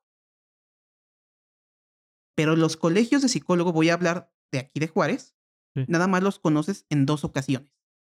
Los que, por cierto, supone que deben de actualizarnos a los psicólogos, ¿eh? pero es otra historia. Uno, cuando necesitan que entres a ellos, o sea, pagando dinero, porque pues, te cobran como mil varos, me parece. Y dos, cuando te dicen cuánto límite tienes para hacer tu depósito del dinero. Por de ahí no. Ojo, esto de hace siete años para antes, los colegios, que había dos, sí tenían actualizaciones del psicólogo. ¿eh? De hecho, gracias justamente a un colegio psicólogo, fue que yo fui, o que soy, mejor dicho, perito psicológico forense. Ok. ¿Qué más se tiene que hacer? La palabra mágica de, de estas últimas fechas, funarlos. Tienen que funar a los psicólogos. Tienen que, no es de que, ay, no, no voy a hablar, es, es mi amigo, es mi amiga, es mi profe. No, no, tienen que hablar, porque está arruinando vidas. Y eso es lo que se tiene que hacer únanlos no solamente entre ustedes, con las instituciones. Y el código ético dice, y también lo que es la, es, no me acuerdo cómo se llama, es CMP, es como Secretaría de Mexicana de Psicología, no me acuerdo cómo se llama, acabo, se me acaba de olvidar, dice, tienen que fundarlo con la institución y la institución tiene que, dos cosas, correrlo y buscar la manera de quitarle la licencia de, para poder ejercer. Pero México no tiene esa pues, enfoque de hacer. En, otros países sí se aplica un poco más riguroso. Por ejemplo, vamos a poner el caso de Estados Unidos, ¿no? Aquí a, par de kilómetros. Para empezar, en Estados Unidos, para dar terapia necesitas un doctorado y un doctorado específico, no es cualquier doctorado. Dos, una vez que tienes tu doctorado necesitas, creo que eran 200 horas o 2000 horas, no me acuerdo, ahí un cero menos, un cero más, de, eh, ¿cómo se llama? De dar terapia, pero... Viendo, observando. que no, que alguien te esté evaluando. Ok. Así como los pilotos, ¿no? Que, o sea, que pues no puedes manejar un avión solo al inicio, sino que vas con un capitán. Completamente, así haz de cuenta, eh, revisada, ¿no? Tres, tú sacas tu licencia aquí en El Paso, Texas, o en Texas, mejor dicho, y tú no puedes ejercer en Nuevo México. Porque para Nuevo México tienes que ejercer, y hacer otra vez otro tipo de actualizaciones. ¿Sí me explico? O sea, allá sí están bien vigilados, porque saben el problema que ocasiona un psicólogo que no está actualizado. Ese es un detalle muy interesante. Sí, cada, cada comunidad, cada estado tiene sus propios problemas, ¿no? O sea, se, se, rigen bajo ciertas conductas que no, por ejemplo, un ejemplo muy claro en Texas, ¿no? Las armas. obviamente los psicólogos tienen que estar súper mega preparados en eso y a lo mejor en otro estado, no sé, desconozco, de Estados Unidos que no permitan armas. Ahí a lo mejor no están enfocados ahí, ¿no? O sea, a, lo mejor ese tema lo, lo, omiten un poquito porque no hay armas como tal, ¿no? Ese es el punto, ¿no? Más o menos que, que decías. Así es, más o menos. Ok, no, pues sí está muy interesante, la verdad. Creo que, sin duda alguna, pues está todo involucrado, ¿no? O sea, el hecho de cómo, cómo funciona tu mente. Y me gustaría que eh, propusiéramos unas preguntas que aquí saqué efectivamente del grupo este. Hay un grupo, eh, saludo a toda la gente que nos está viendo. De... Era tan que se me olvide, porque ahorita hablamos de pareja y no comenté algo que es bien importante que ah, sepan. No, sí, adelante, como, no, no hay ningún problema. Si tienen pocos meses o no hay, aquí ojo con eso, no hay algo que los vuelva formales, por así decirlo. A los novios, ¿no? A los novios, sí. sí. novios, Si no hay, por ejemplo, un compromiso como tal, no, no tomen terapia de pareja. El psicólogo o psicóloga que les dé terapia de pareja a ustedes los está estafando. Sí, porque es que realmente es que debe de haber algo que los eh, formalice, porque siempre se explica de esta manera. La terapia de pareja es como, o tener terapia de pareja es como Tú tienes un jarroncito, lo avientas y se rompe, ¿sale? El terapeuta lo que hace es agarra el jarroncito y ayuda a pegar las partes para que pues ya quede todo fregón y se puede usar. El problema es que cuando son novios no existe un jarrón que se tenga que arreglar. Lo que se le recomienda es tomar terapia individual. ¿Sale? Ese es un punto importante. Terapia de pareja es principalmente para personas que ya tienen compromisos, que probablemente ya tienen hijos, que tienen años viviendo juntos, juntas, que ya están casados en algunos casos, ¿sí me explico? O con, el cónyuge, ¿no? Para no meternos en casados o no casados, o casadas y no casadas, no, con la pareja. Ese es el detalle interesante. Ok, sí, sí, sí, sí, no, perfecto. Es, es, importante saber porque, como mencionas, un jarrito, ¿no? O sea, en un noviazgo no hay un jarro, o sea, apenas lo están creando, por así decirlo. Entonces van y pues, ¿no? Digo, pues realmente, pues yo no sé, nunca he ido a terapia ni solo ni de pareja, ni pareja, ¿no? Entonces, entonces pues ahí vamos a empezar. Me, me gustaría, digo, platicar un, par de preguntas que saqué de este grupo de... O sea, imagínate el nombre del grupo. UACJ, Depresiones y Confesiones. O sea, creo que desde ahí ya el... O sea, es un caso que toda la gente que está ahí o está de chismosa o realmente necesita un psicólogo, ¿no? Porque el hecho de tener depresión, que me gustaría que definieras exactamente qué es depresión. O sea, no exactamente, pero la diferencia, ¿no? De que bueno, te, explico yo y luego me dices si está correcto, ¿no? Mi definición de que es. La depresión es como una tristeza muy profunda. O sea, de que hay un nivel de tristeza. O sea, la tristeza te ayuda a, superar algo y avanzar, ¿no? Es decir, pues, si ahorita se me quema la compu, me voy a poner triste, o sea, muy triste y a lo mejor voy a, pues, batallar mucho y voy a, me voy a sentir mal. Pero tarde o temprano esa tristeza se va a ir porque a lo mejor me compro otra compu, ¿no? O a lo mejor lo que sea, digo, y pues a lo mejor no era tan importante y me supero esa parte, ¿no? Y ya dejo de ir y ya la tristeza se va. Y ya me siento de nuevo bien, ¿no? Supero este, esta parte. Y la depresión es cuando toda mi vida sigo pensando esa compu, ¿no? De mi compu, no, mi compu. Y, el hecho de pensar eso me reprime o me distrae de cosas importantes que pueden ser, pareja, amigos, viceversa. Bueno, ya entras a un, a un momento en el que todo ronda alrededor de que se te quemó, se, te dañó tu computadora, ¿no? Eso viene siendo, a ver, corrígeme ahora porque yo soy muy general, ¿no? Me critiques, maldito. no, sí es un ejemplo. Acabas de dar un muy buen ejemplo, ¿no? Cuando es un estado de tristeza profundo, en donde todas las actividades que te parecían eh, emocionantes dejan de parecer, donde en muchas ocasiones afecta tu vida, no en muchas, todas ocasiones cuando hablamos de depresión, eh, afecta tu vida cotidiana. No te puedes concentrar, pérdida de sueño o en lugar de pérdida de sueño, duermes más también, comes de más o no comes de más, tienes pensamientos, eh, ¿cómo le podemos llamar esos pensamientos? Completamente, es que no quiero negativos, pero sí. Pues, pues, tristes, ¿no? Tristes. momentos tristes donde de plano ya nada, ahí podemos estar y que, ojo, que lleves aproximadamente de seis meses con esto en adelante, ya podríamos hablar de una posible depresión. Ojo, nosotros los psicólogos no damos em, diagnósticos, porque no somos médicos. Un médico sí da diagnóstico. Nosotros los psicólogos damos impresiones diagnósticas, que es básicamente un, de acuerdo a los indicadores, de acuerdo a la entrevista, de acuerdo a las pruebas aplicadas, podría ser que la persona tuviera X. Ok. Que hay un punto importante que quiero recalcar es, o sea, si los psicólogos no muestran un diagnóstico técnicamente 100%, o sea, está súper mal que la gente se autodiagnostique depresión, ¿no? Algo súper común, de que, oye, tengo depresión. A ver, o sea, ¿por qué? O sea, digo, es muy común hoy en día, creo que pues después de la pandemia esto se incrementó y creo que mucha gente se autodiagnostica, ¿no? ¿Eso, eso de plano está mal?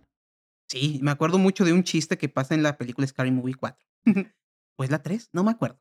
En donde sale de señales, ¿no? Que le dicen, señor eh, cura, lo siento, ya no soy cura. Está bien, doctor, ya no me, ya no me automedico, ya no soy doctor. Entonces, ese es el chiste, ¿no? Porque, pues, el lenguaje es interesante. Si te autodiagnosticas con depresión, al rato vas a buscar cualquier cosa que se supone que tenga síntomas depresivos y vas a adjudicarte. Y ya nadie te va a querer sacar de que tienes depresión. ¿Sí me explico? Entonces, preferentemente vayan con un psicólogo, como les comentaba, que tenga la experiencia sobre el tratamiento de esto. Y número uno, y número dos, pero recuerden, no todo es mental. La depresión en sus diferentes niveles, en moderado y en grave, no se va a tratar con palabritas. La palabra mágica, palabrita. Se debe de tratar con un médico, con un psiquiatra y el psicólogo.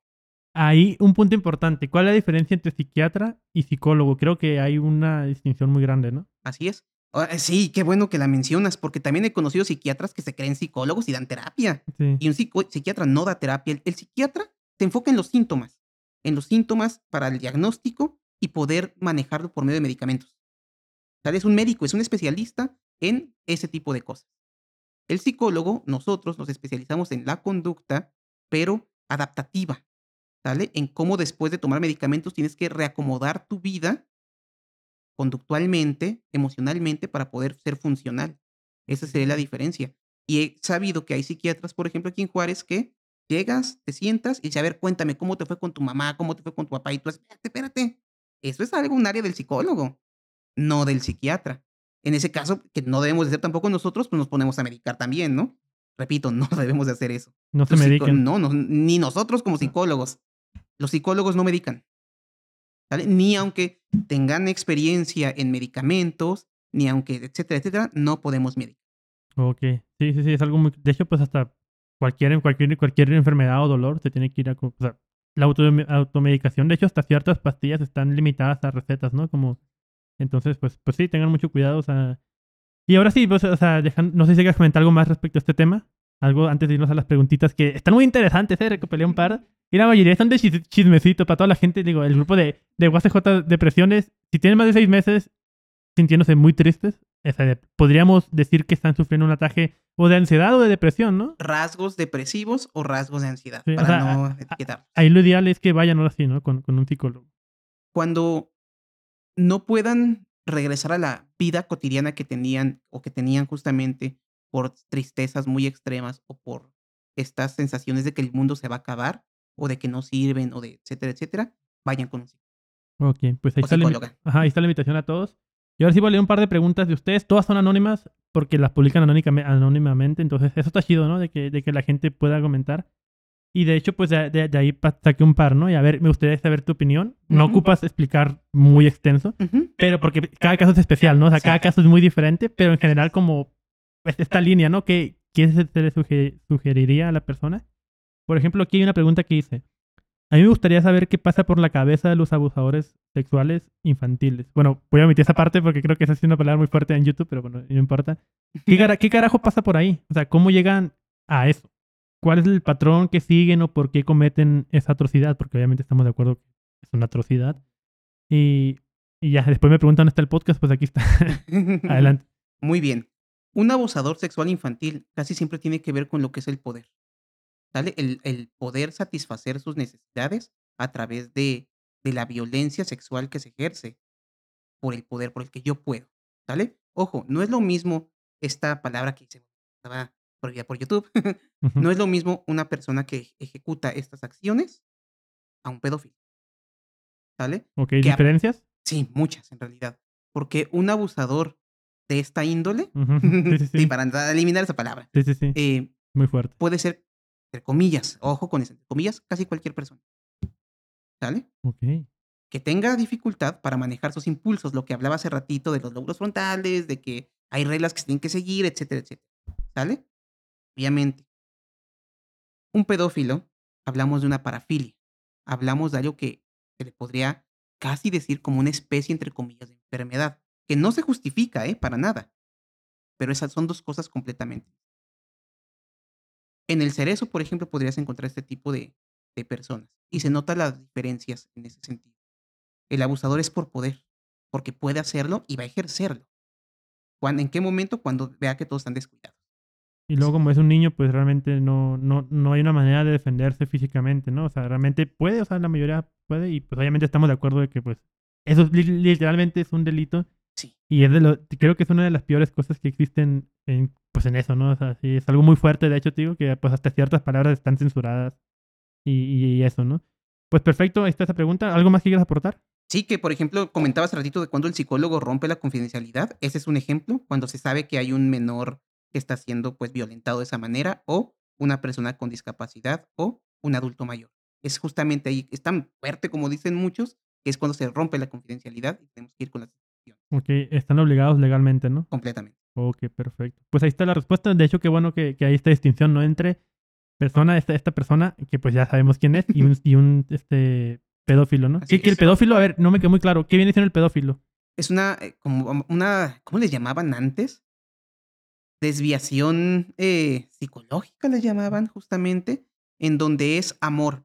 Pedofilia, literalmente, es el amor a los menores. Menores, ¿no? A los niños, a las niñas. literal, hay un amor, o sea, sí hay algo, sí hay un sentimiento ahí, pues. Sí, así es. Y en otro es poder solamente. Así es. Que también se debe de diferenciar justamente de la pederastía. ¿Y eso? ¿Qué viene siendo? Que también viene siendo justamente cuando utilizan menores, pero no es un amor, sino solamente con fines sexuales. Ok. Sí. Sí, sí, sí, Qué, interesante. O sea, yo no me sabía ese de... O sea, hay, un, o sea, hay bastantes casos que se pueden estudiar, ¿no? Así es. Pues perfecto. O pues otra pregunta. Y por ejemplo, me dice, pregúntale sobre la inteligencia emocional y los beneficios que trae a tu vida. Muy bien. La inteligencia emocional, eh, dato interesante es de que, de que conteste. A mí me metieron ese grupo hace ya algún tiempo. me metieron a ese grupo hace ya algún tiempo y hubo uno que me llamó la atención, una persona que, que posteó que se sentía solo en la universidad porque se sentía como infantil, no me acuerdo cómo puso, porque a esa persona le gustaban los juegos de mesa y los videojuegos. Y es algo que a mí me gusta mucho, por cierto. Entonces yo le puse, pues dime y nos hacemos compas, hacemos torneos ahí en la universidad, porque a mí me encanta ese rollo, ¿no? Inteligencia emocional y qué son sus beneficios es el conocer tus emociones. Es el saber en qué momento las vas a utilizar y cómo expresarlas. El saber que si estás emocionado o feliz con una persona, no vas a agarrarla a golpes. es el conocer esa diferencia es parte. ¿En qué te va a ayudar justamente? Pues número uno, en las relaciones que vas a tener, tanto con externos como relación contigo mismo, contigo misma, van a ser más fructíferas y beneficiosas. No te vas a atacar tanto, no vas a atacar tanto a otros, y pues básicamente sería esa parte. Ok, o sea, la, la, la, inteligencia emocional es muy importante, ¿no? El hecho de que conozcas tus sentimientos. Por ejemplo, en el, en, no sé si quieras poner ejemplo tu caso o pongo el mío. Cuando estás, tienes alguna emoción, se llama felicidad, tristeza, enojo. ¿Cómo, cuál es tu proceso? O sea, ¿tú, qué haces, no? Como psicólogo, porque creo que los psicólogos también se sienten tristes y se sienten felices. Que es una pregunta que yo quiero abarcar aquí es, ¿Tú como psicólogo te auto te autopsicoanalizas o, perdón, te, te sí, pues te, te, haces la consulta tú mismo o vas con una persona más? O, o en tu caso, que creo que comparto un poquito de eso, yo sé identificar mis emociones, ¿no? Y si tú, y tú pues eres experto en esa área, entonces creo que si, las, si sabes cuáles son tus emociones, puedes canalizarlas hacia algo bueno. Ahí está. Muy bien. Todos los psicólogos tenemos que tener un psicólogo. Okay. No porque creamos, nos creamos expertos en el área porque hayamos estudiado esto y lo otro, no vamos a necesitar de un psicólogo. ¿Por qué? Porque tendemos a tener estos puntos ciegos, ¿sale? Entonces, es preferible que tú como psicólogo o psicóloga vayas con un psicólogo o psicóloga. Es un punto importante. Yo como conozco, por ejemplo, que yo durante mucho tiempo fue justamente también al psicólogo. Como comentaba de niño por el déficit de atención y que era muy peleonero, como ya de adulto también para qué rollo. Para empezar, si estudié psicología, dije, a ver, pues, ¿qué es esto? Y empezaba yo a indagar, ¿no? También sobre eso. En el caso, por ejemplo, en mi caso, cada vez que yo me enojo, yo les explico a mis alumnos, por ejemplo, ¿no? Yo era una persona muy enojona. La gente que ahora me conoce dicen, ah, pues si eres bien cotorro, pues esto y lo otro, no te ves que te enojes. Es que no conocen que yo era enojón. Era tan enojón que me dio una parálisis. No me... Toda la mitad de mi cuerpo, del lado derecho, no lo podía mover y me dolía muchísimo. Así de enojón era. Cuando yo empiezo justamente a trabajar estas áreas, a ver qué fue lo que hizo, me, hizo enojar, que ahorita si me preguntas, yo sé que fue una tontería porque no me acuerdo qué me hizo. Es, ok, a ver, cuando me enojo, siento, siento este ardor en el estómago, mis puños los aprieto, mi boca, la, mandíbula la cierro, y sé que estoy enojado y está bien que te enojes. Es natural que te enojes. Lo que no es natural es cómo vas a manifestar tu enojo al medio exterior. Porque entonces cuando yo me pasa eso a mí, por ejemplo, yo digo, ok, mm, respira, respira y a ver, ¿hay solución? No, pues está en mis manos para empezar. ¿La solución? Sí. Ok, si está en mis manos, voy a trabajar sobre ella. Si no está en mis manos, pues ni aunque me ponga a llorar, no voy a poder hacer algo. Eso es lo más recomendable. Pero, ¿qué otras opciones hay? Golpear clásico, ¿no? Golpear la pared, que dicen mucho. Golpear un objeto, aventar un objeto, gritar, ta, ta, ta, ta, ta. Entonces, ese es el detalle. Gritar es bueno. Pero sin o sea, pero te referías a golpear una pared, pero sin dañar a personas, ¿no? O sea, que de que tu enojo sea controlado. ¿no? no, es que es el detalle. Hay gente que hace eso y no digo que sea. Ah, no digo que sea algo socialmente aceptable. Lo más socialmente aceptable es, ok, te decía que gritar es bueno, pero no gritar a otros, ¿ok? Siento esas ganas de gritar, ok, agarro una almohada y grito, porque tengo ganas de hacerlo, ¿sale? Después del grito siempre viene un suspiro, y es cuando, a ver, ya, un poco más que saqué mi enojo, ¿qué puedo hacer? Otra, en mi caso que te comento es, ok, respiro, eh, analizo y digo, a ver, ¿está en mis manos? ¿Está en mis manos? A ver, voy a trabajar para hacerlo. Si no está, pues ni aunque llore. Personas que golpean las paredes, personas que avientan cosas, personas que hacen eso, no es funcional. Porque lo único que están haciendo es mantener una agresión, una situación de violencia que tarde o temprano no van a poder controlar y pueden llegar a herir a otras personas. Ok. Sí, es muy interesante. De hecho, digo, ayer vine con esta amiga, esta amiga Pepe al psicólogo, amiga. y ya ahorita no, que, o sea, que mucha gente se enoja en el tráfico, ¿no? O sea, se enoja mucho. Y realmente creo que yo me considero una persona neutral, o sea, muy normal, ¿no? Así como me ves ahorita, intento ser siempre porque siempre me cuestiono esto, ¿no? De estoy enojado, feliz, lo que sea. No sé, te, voy a hacer una frase que nunca tomes decisiones cuando estés enojado, triste o muy feliz. O sea, es, una frase que me quedó. ¿Por qué? Porque obviamente las emociones nublan tu, tu, visión, ¿no? La manera de cómo analizas las cosas. Creo que la mejor manera es analizarlas así, neutral, ¿no? A ver, bueno, malo, me funciona, ¿no? Creo que es una manera de tomar decisiones. Y este punto era para decir, por ejemplo, en el tráfico, ¿no? ay, el tráfico está bien lento, se me está metiendo. A ver, ¿está en tu posibilidad de hacer que el tráfico fluya más rápido? No, entonces pues tranquilízate, o sea, fluye, o sea, estás alrededor de mil personas y a lo mejor tú con tu, con tu emoción de, de control, pues ya vas a poder disfrutar ese tiempo, ¿no? De que, te tienes que saber que estás en el tráfico y no puedes hacer nada. Ni modo. Hay algo bien interesante. Porque, o sea, suena bien fácil decir, piensa diferente. Sí. Pero no es tan fácil. No, totalmente. Por ejemplo, ¿no? Una de las cosas que es bien común, bien común que ahora en Juárez, que ha habido más carros, hay mucho más tráfico. Entonces la gente llega y me dice, ¿sabes qué? Eh, me enojo, les grito cosas y me da miedo que un día lleguen y me den un más. Digo, es Ciudad Juárez, ¿no? Todo puede pasar. Cuidado. Y este, cuando pasa eso, les digo que para empezar, ¿qué sí podías hacer? ¿Salir más temprano? Punto uno, salir más temprano. Dos, hay veces que aunque salgas temprano, la verdad, el tráfico está horrible. ¿Qué es lo que, por ejemplo, se recomienda aquí? A ver, vamos a ver. No puedes hacer nada. No puedes hacer que los carros se aceleren. ¿Cuándo fue la última vez que escuchaste música? Tu música favorita. pues hace mucho que no escucho música. Bueno, pues, ¿por qué no escuchas música? Es que siempre estoy ocupado, que tata. Ok, mira, perfecto. Escucha el podcast. Escucha el podcast. Tienes exactamente unos minutos, cinco minutos en el tráfico que bien puedes utilizar para hacer cosas que no habías hecho. Escuchar música, saca unas notitas de tengas y ponte a ver, a ver mi lista del mandado mientras, ¿no? Si me explico, es eso. Ahora, dijiste un punto también que me llamó la atención. Tú dices, no tomen decisiones cuando están tus emociones a flor de piel, no a lo máximo. Pero ¿y si no saben cuando están justamente a lo máximo? Hay gente que dice, no sé cómo me siento. enojado, triste, feliz, no, no sé cómo me siento. Pero ahí es el, creo que ahí es un punto importante, ¿no? De cómo me siento. O sea, el hecho de preguntarte ya es un punto interesante de, a ver, hay que analizarme. O sea, creo que ahí es un punto muy, muy, muy bueno, ¿no? El hecho de que te preguntes, no sé cómo me siento. Claro, completamente. Y yo te comenté hace ratito que la respiración, decía yo cuando era joven, que no servía para nada. Cuando yo empecé, yo tomé un diplomado justamente hace muchos años acerca de lo que era el conocimiento de las emociones. y este, pues nos decían que respiráramos y que nuestros cinco sentidos probaran todas las cosas. Y yo decía, yo te soy sincero, yo decía estas cosas de chairos. Esto no me sirve a mí. Pero había pagado mucho por el diplomado, así que dije, ok, vamos a ponerlo en práctica. Estoy hablando de algo físico, algo que puedo probar. Pero ¿qué pasa si me detengo a ver mis emociones? ¿Qué emociones me están pasando? ¿Cómo actúo de acuerdo a las emociones? Y literalmente, a ver, sentir las emociones con los dedos, a ver, bueno, dedos no, no con el cuerpo, a ver, ¿dónde siento este pero me doy cuenta que cuando dice enojo, ¿cómo sé que es enojo y no tristeza? Número uno, mi puño lo estoy apretando. Cuando aprieto el puño es porque biológicamente y antropológicamente estoy esperando soltar un fregadazo. Entonces estoy enojado. Es un método de defensa también, ¿no? Claro, completamente. Entonces no lo puedo confundir con la tristeza. Porque la tristeza, exactamente, la, la, la, tristeza biológicamente es estar acá de oye, vamos a tal lado. No puedo mover. Ay, pásame el vaso, está cerca de ti. Eso es la, ¿sí me explico? Y solamente lo detectas o ves esas diferencias cuando un día te pones acá, un día háganlo, ¿no? Acá pónganse a pistear solitos, no, no pistear, ¿no? acá y, vamos a ver qué onda, a ver qué estoy sintiendo, ¿no? O sea, empiezas a partir de ahí.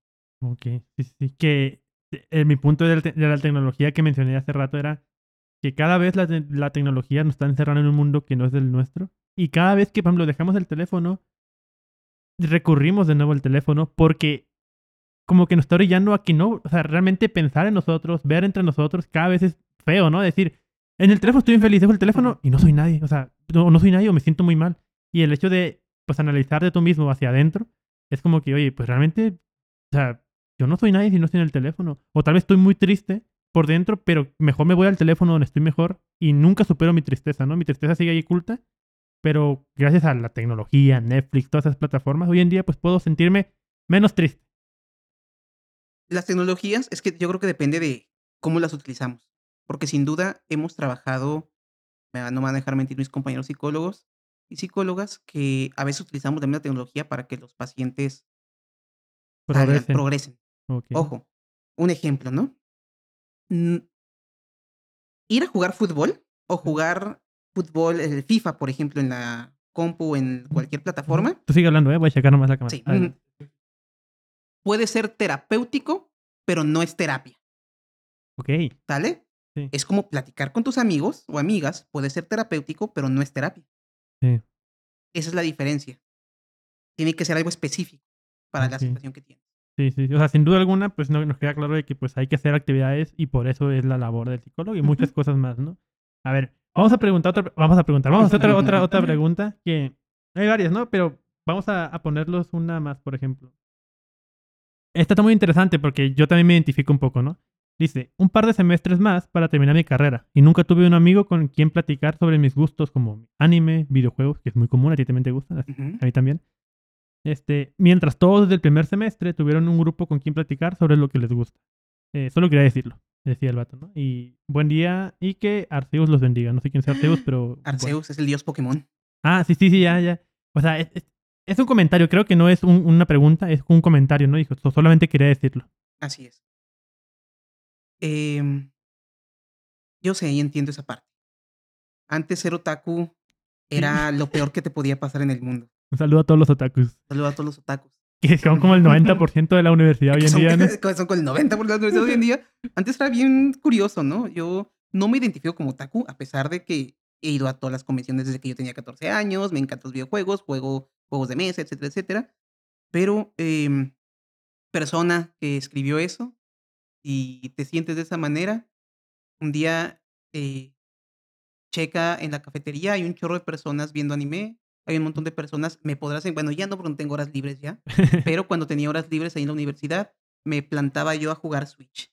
Y de hecho, pienso donar algunos juegos de mesa a la universidad. Eh, tengo varios juegos de mesa, era una de las áreas que yo trabajaba hace mucho tiempo, que era juegos de mesa como herramientas para el aprendizaje en, en niños y adolescentes. Entonces, como psicólogo en esta parte. Entonces, voy a donar varios juegos de mesa para si quieren aventarse un torneo de King of Tokyo, King of New York, algún otro juego de mesa acá estilo Dungeons and Dragons, pues van a ser. Que los juegos de mesa es un, juego, es un punto muy importante. Me acuerdo de, digo, yo estudié en otra universidad, este, pues sí, no, ese punto. El chiste de que había un compañero que su personalidad no era muy sociable, o sea, era muy restringido, o sea, era como que, ok, muy serio, ¿no? Daba hasta miedo a veces porque no sabías qué te iba a responder. Y no era otaku, o sea, saludo, él sabrá quién es y debe escuchar. Y empezó a llevar juegos de mesa. O sea, creo que ahí lo aplicó muy bien, o sea, hasta ahorita lo estoy analizando y es, yo no soy bueno para platicar, no soy bueno para hacer esa cosa, pero de repente llegó con un juego de mesa.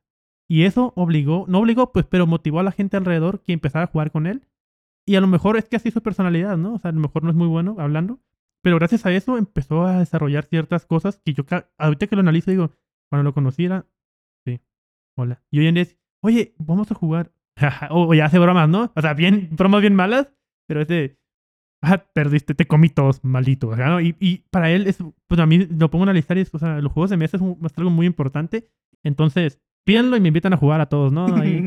de, de hecho, hace poquito vi que, no sé si eras tú, o, o alguien más, porque ahorita que lo mencionas, un, un profesor llevó como loterías gigantes. No sé si viste que publicaron en el grupo. Sí, sí, vi que publicaron en el grupo eso. Y se me hizo muy interesante, o sea, replicar eso, pero ahí en la universidad, con todavía más grandes, y que jueguen en equipo, ¿no? Estaría padre hacer una, una actividad así. Los esports pueden ayudar justamente con eso.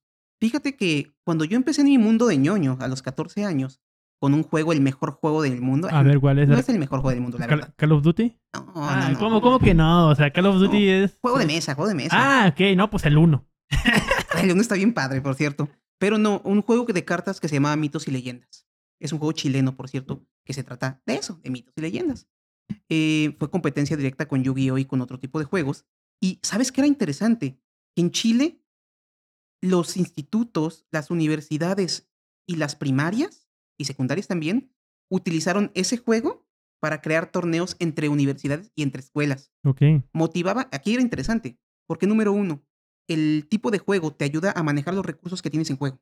O sea, hay ciertos procesos cognitivos que se están llevando a cabo.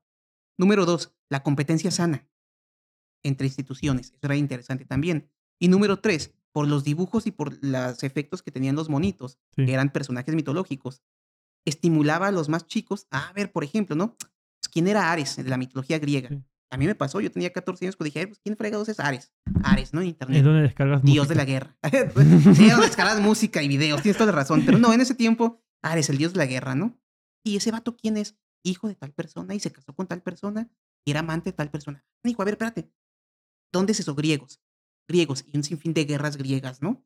A ver, ¿qué es la batalla de las Termófilas? Ah, pues es la guerra entre Leónidas. ta, ta, ta, ta. Y eso ayuda un poco al- al- a la mente, ¿no? Al cerebro, a Completamente. conexiones. De hecho, es lo que yo, a mí, yo- una idea que tengo justamente, como te comentaba, es dar juegos a, a Ciudad Universitaria para que los estudiantes se motiven tanto a comunicarse, porque después de la pandemia no es tan fácil que entre ellos hablen. No, Deberías de ver a los de primer semestre. No, sí los veo. No sé, bueno, los has visto, no se pueden así, se saben que están ahí, pero no se comunican. La y les afectó, preguntas, ¿no? eh, ¿cómo dudas? A ver, cuéntenme algo. Digo que, muchachos, y es- el chiste es justamente eso, reestimular esa área social. Sí. Pues hay que, hay que jugar juegos de mesa. y de hecho también hay que invitar a, los alumnos, ¿no? A, que donen juegos. Creo que hay muchas personas que tienen juegos, no los usan. Hay que darle un segundo uso en vez de que estén espolvados. Y, y únanse, ¿no? A la gente que esté jugando ahí en cualquier parte de la uni. Creo que si juegan juegos de mesa son porque... O sea, si juegan juegos de mesa de un área pública es porque... Pues, ya, pues si, son, si son de cuatro jugadores, de hay tres, pues creo que sí lo van a invitar. Un saludo a mis amigos de PHDEC. PHDEC es un eh, club que hicimos. Eh, de hecho, normalmente nos juntamos los sábados a jugar juegos de mesa. ok. Entonces ahorita les dije, no voy a ir con ustedes, voy a ir al podcast. Eh, Saludo. Así que hoy en día no van a tener a un ganador. Al, al campeón, ¿no? No, no, no, no, no sé, pero un saludo.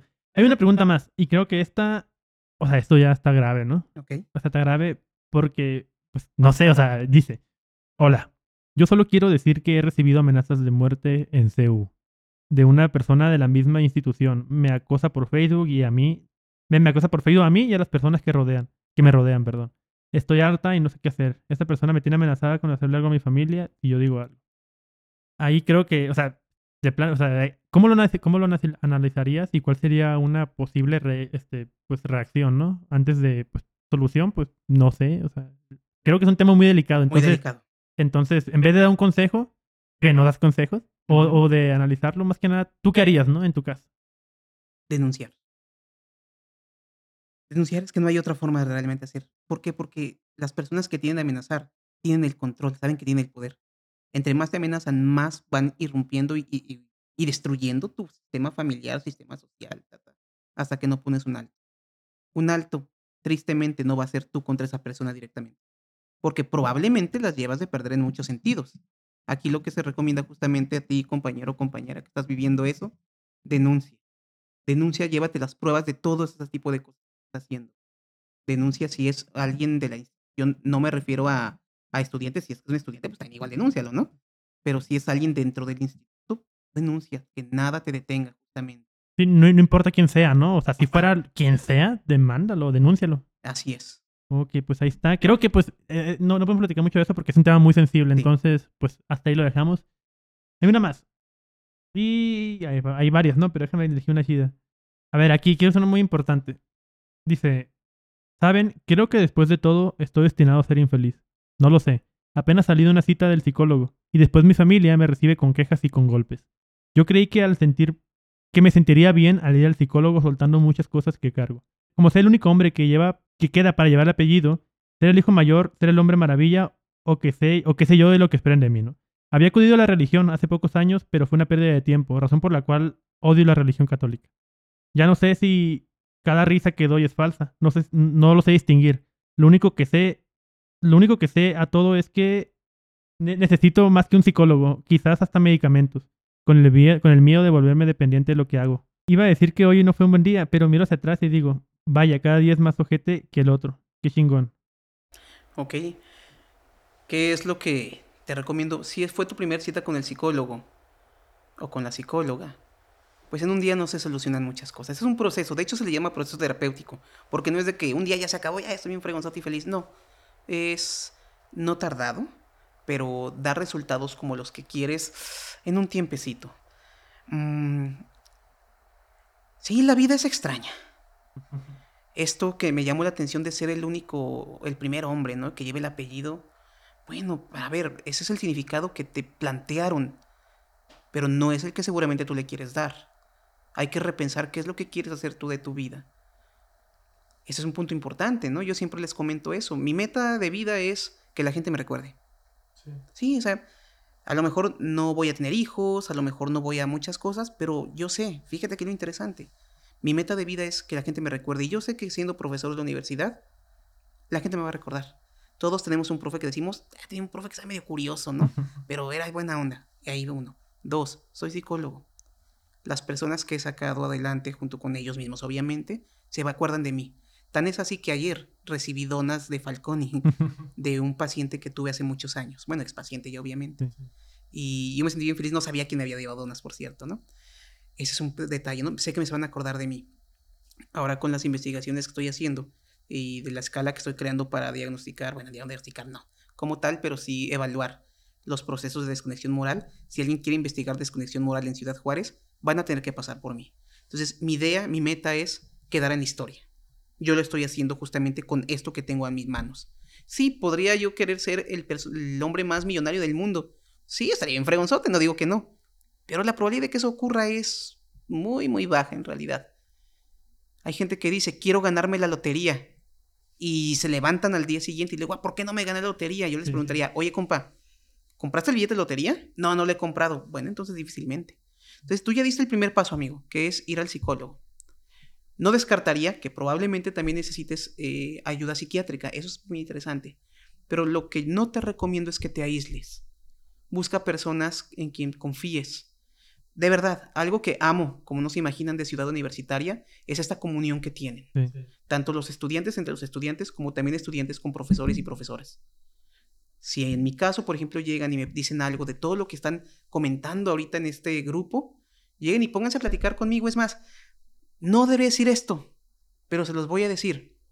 Mis alumnos que van a escuchar esto lo saben. Yo todos los días llevo café, café a la universidad a mis clases. Todos los días llevo una cafetera. Si un día te sientes triste, búscame Vietnam y Bañes. Busca en qué salón estoy y tómate un café ahí con nosotros. Escucha la clase nomás. Estate ahí un rato. Y créeme que en cuanto a mis clases, tienes las puertas abiertas, amigo o amiga que escribió eso. ¿Sale? Y sea, si se llegas con galletas, pues mucho mejor, ¿verdad? Pero ese es un ejemplo que sí te puedo dar. Sí. de hecho, eso va, dirigido a toda la gente de Ciudad Universitaria y Ciudad Juárez. Si nos escuchan de otro lado, pues busquen ayuda también, porque sin duda alguna, pues no, no, no es bonito, ¿no? Es, está pasando momentos malos. Y efectivamente, pues lo pueden ir a buscar. La verdad es que ¿este es el mismo edificio al que fue a buscarte, el 108. Pues cada semestre nos cambian de, edificio, pero eh, normalmente todos los días que voy siempre busco comida en los grupos. Entonces, en cuanto pongan V de Vietnam o escriban Vietnam y vean el comentario más cercano que puse, y ahí les voy a poner casi siempre en qué salón estoy pidiendo o algo así. Ok, no, sí, pues perfecto. exactamente, no se aíslen, ¿no? Vayan a buscar, este, o sea, platiquen con alguien. Si tienen a alguien cercano, también es bueno. Sí, ¿no? Entonces, pues bueno, ahí hay, hay, una unión muy grande en Ciudad Universitaria, la verdad. Creo que es algo, es, es la única universidad, o sea, he visitado varias, y es la única universidad que realmente siento algo diferente, ¿no? Algo como una unión entre todos que pues obviamente hay gente que no se lleva muy bien, pero a pesar de eso siempre la mayoría de la gente es buena onda y se une para muchas causas. Creo que en tu caso si te sientes mal también se van a unir, entonces no, no tengas miedo. Y una más para terminar ya el episodio, que creo que eh, pues es muy, no muy común, pero sí muy, muy controversial, ¿no? Y dice, hoy mi mamá ebria me dijo que yo nunca he valorado lo que ella me da y que nunca le hago caso, solo me, solo me fijo en lo que hace mi papá por mí mi papá no mueve el cielo, la tierra por mí como la mueve por mi, mamá. Si me fui de su casa es porque no quería estar entre medio de sus peleas con mi padrastro. Supongo que se separaron, ¿no? Eh, así, como, así como las tenía con mi papá antes. Yo intento ser su hija ejemplar con la como la mayor que soy para escuchar eso de boca. De, bueno, ahí no, no, no entendí, pero hasta ahí llega el comentario. Es, si te das cuenta, tiene algo muy similar con el anterior. Que es lo que otros imponen que tenemos que hacer. Ella comenta, ¿no? Ser la hija mayor. El otro también comentaba de ser el único hombre o el primer hombre. Ser el eje ejemplar, dice. El eje ejemplar. no tienes por qué ser ejemplar para quién. Yo sé que suena ahorita, como lo digo, muy fácil, pero es que requiere justamente de terapia. Eso, ahí, por ejemplo, requiere de terapia. Porque es algo que ya lleva seguramente meses y que no tiene la persona las herramientas ahorita para poder eh, ver otra, otra solución. Porque mira, es, es que es el detalle. En el cognitivo conductual, que es la terapia que justamente manejo, se habla del siguiente esquema. La situación tú no la puedes cambiar. La situación ya existe. Pero la situación me genera un pensamiento. El pensamiento me genera una emoción y la emoción me genera una conducta. Entonces, si yo no puedo cambiar la situación, sí puedo cambiar el pensamiento que tengo sobre la situación.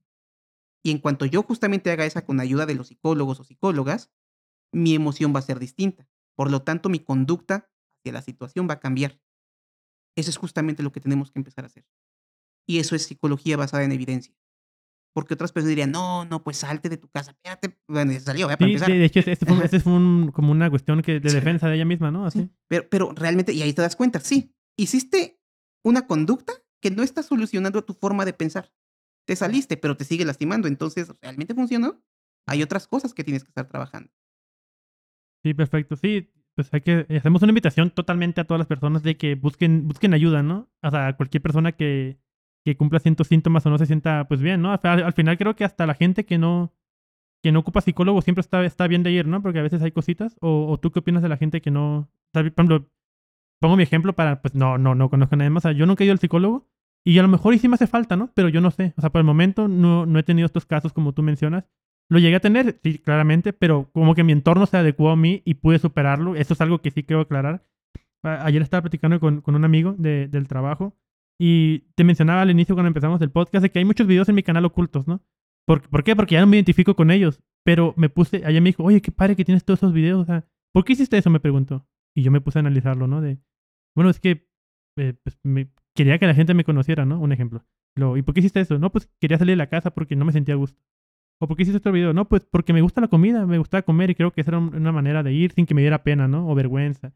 Y así me dijo, oye, qué chingón, o sea, tienes todas tus etapas de cómo te sentías grabados. Y, yo dije, bueno, pues sí, cierto, o sea, si vi un video de hace dos años, me sentía de la fregada. Y luego vi un video de un año y dije, bueno, aquí ya empecé a dudar, a cuestionarme todo lo que hacía, ¿no? Y empecé en este balance de qué quiero, qué no. Y hoy en día puedo ver, puedo ver mi canal de YouTube y digo, oye, esto me representa, o sea, me siento bien con lo que estoy haciendo, ¿no? Me siento bien. Pero nunca fui un psicólogo. Entonces siento que hacer la invitación a la gente siempre está, está bien. En cualquier momento de tu vida, creo que ir al psicólogo no es, no es sinónimo de que estés loco ni que estés mal. Es más bien para darte cuenta de si, si vas bien, ¿no? Completamente cierto. Bueno, pues este, no sé si quieras aportar algo más, un comentario al público, a la gente de CEU que nos va a estar, nos, están viendo porque pues, obviamente ven, van a apoyar. Eh, ¿Algún comentario que quieras decir ya para finalizar el podcast? Que fueron, perdón, que fueron dos horas, ¿eh? Ay, ni cuenta me di. No, pero adelante, te, te, doy la palabra total. Sí, eh, punto número uno, al comentario anterior al último que leyeron, dices que las cosas van todavía peor. Sí pero tienes una ventaja muy grande, al menos ya escribiste eso. Y es, fíjate lo interesante, porque gracias a tu conducta, este va directo para ti, este tipo de comentarios, de que busca que sea un psicólogo a evidencia y caile a tomarte un café. Sale, yo te invito justamente dentro del semestre, búscame ahí, te invito a un café, te invito ahí una, unas donas, porque a veces llevo donas, o a veces también les, les hago postres a mis alumnos y se los llevo para que coman. Entonces, tú caile justamente ahí, búscame como Vietnam, ¿sale? Eh, le recomiendo también que vayan al psicólogo la mayor parte de personas. Repito, no todos tienen que ir al psicólogo, porque tal y como comentas tú, tú pudiste superar ciertas situaciones. No todos tenemos esa habilidad.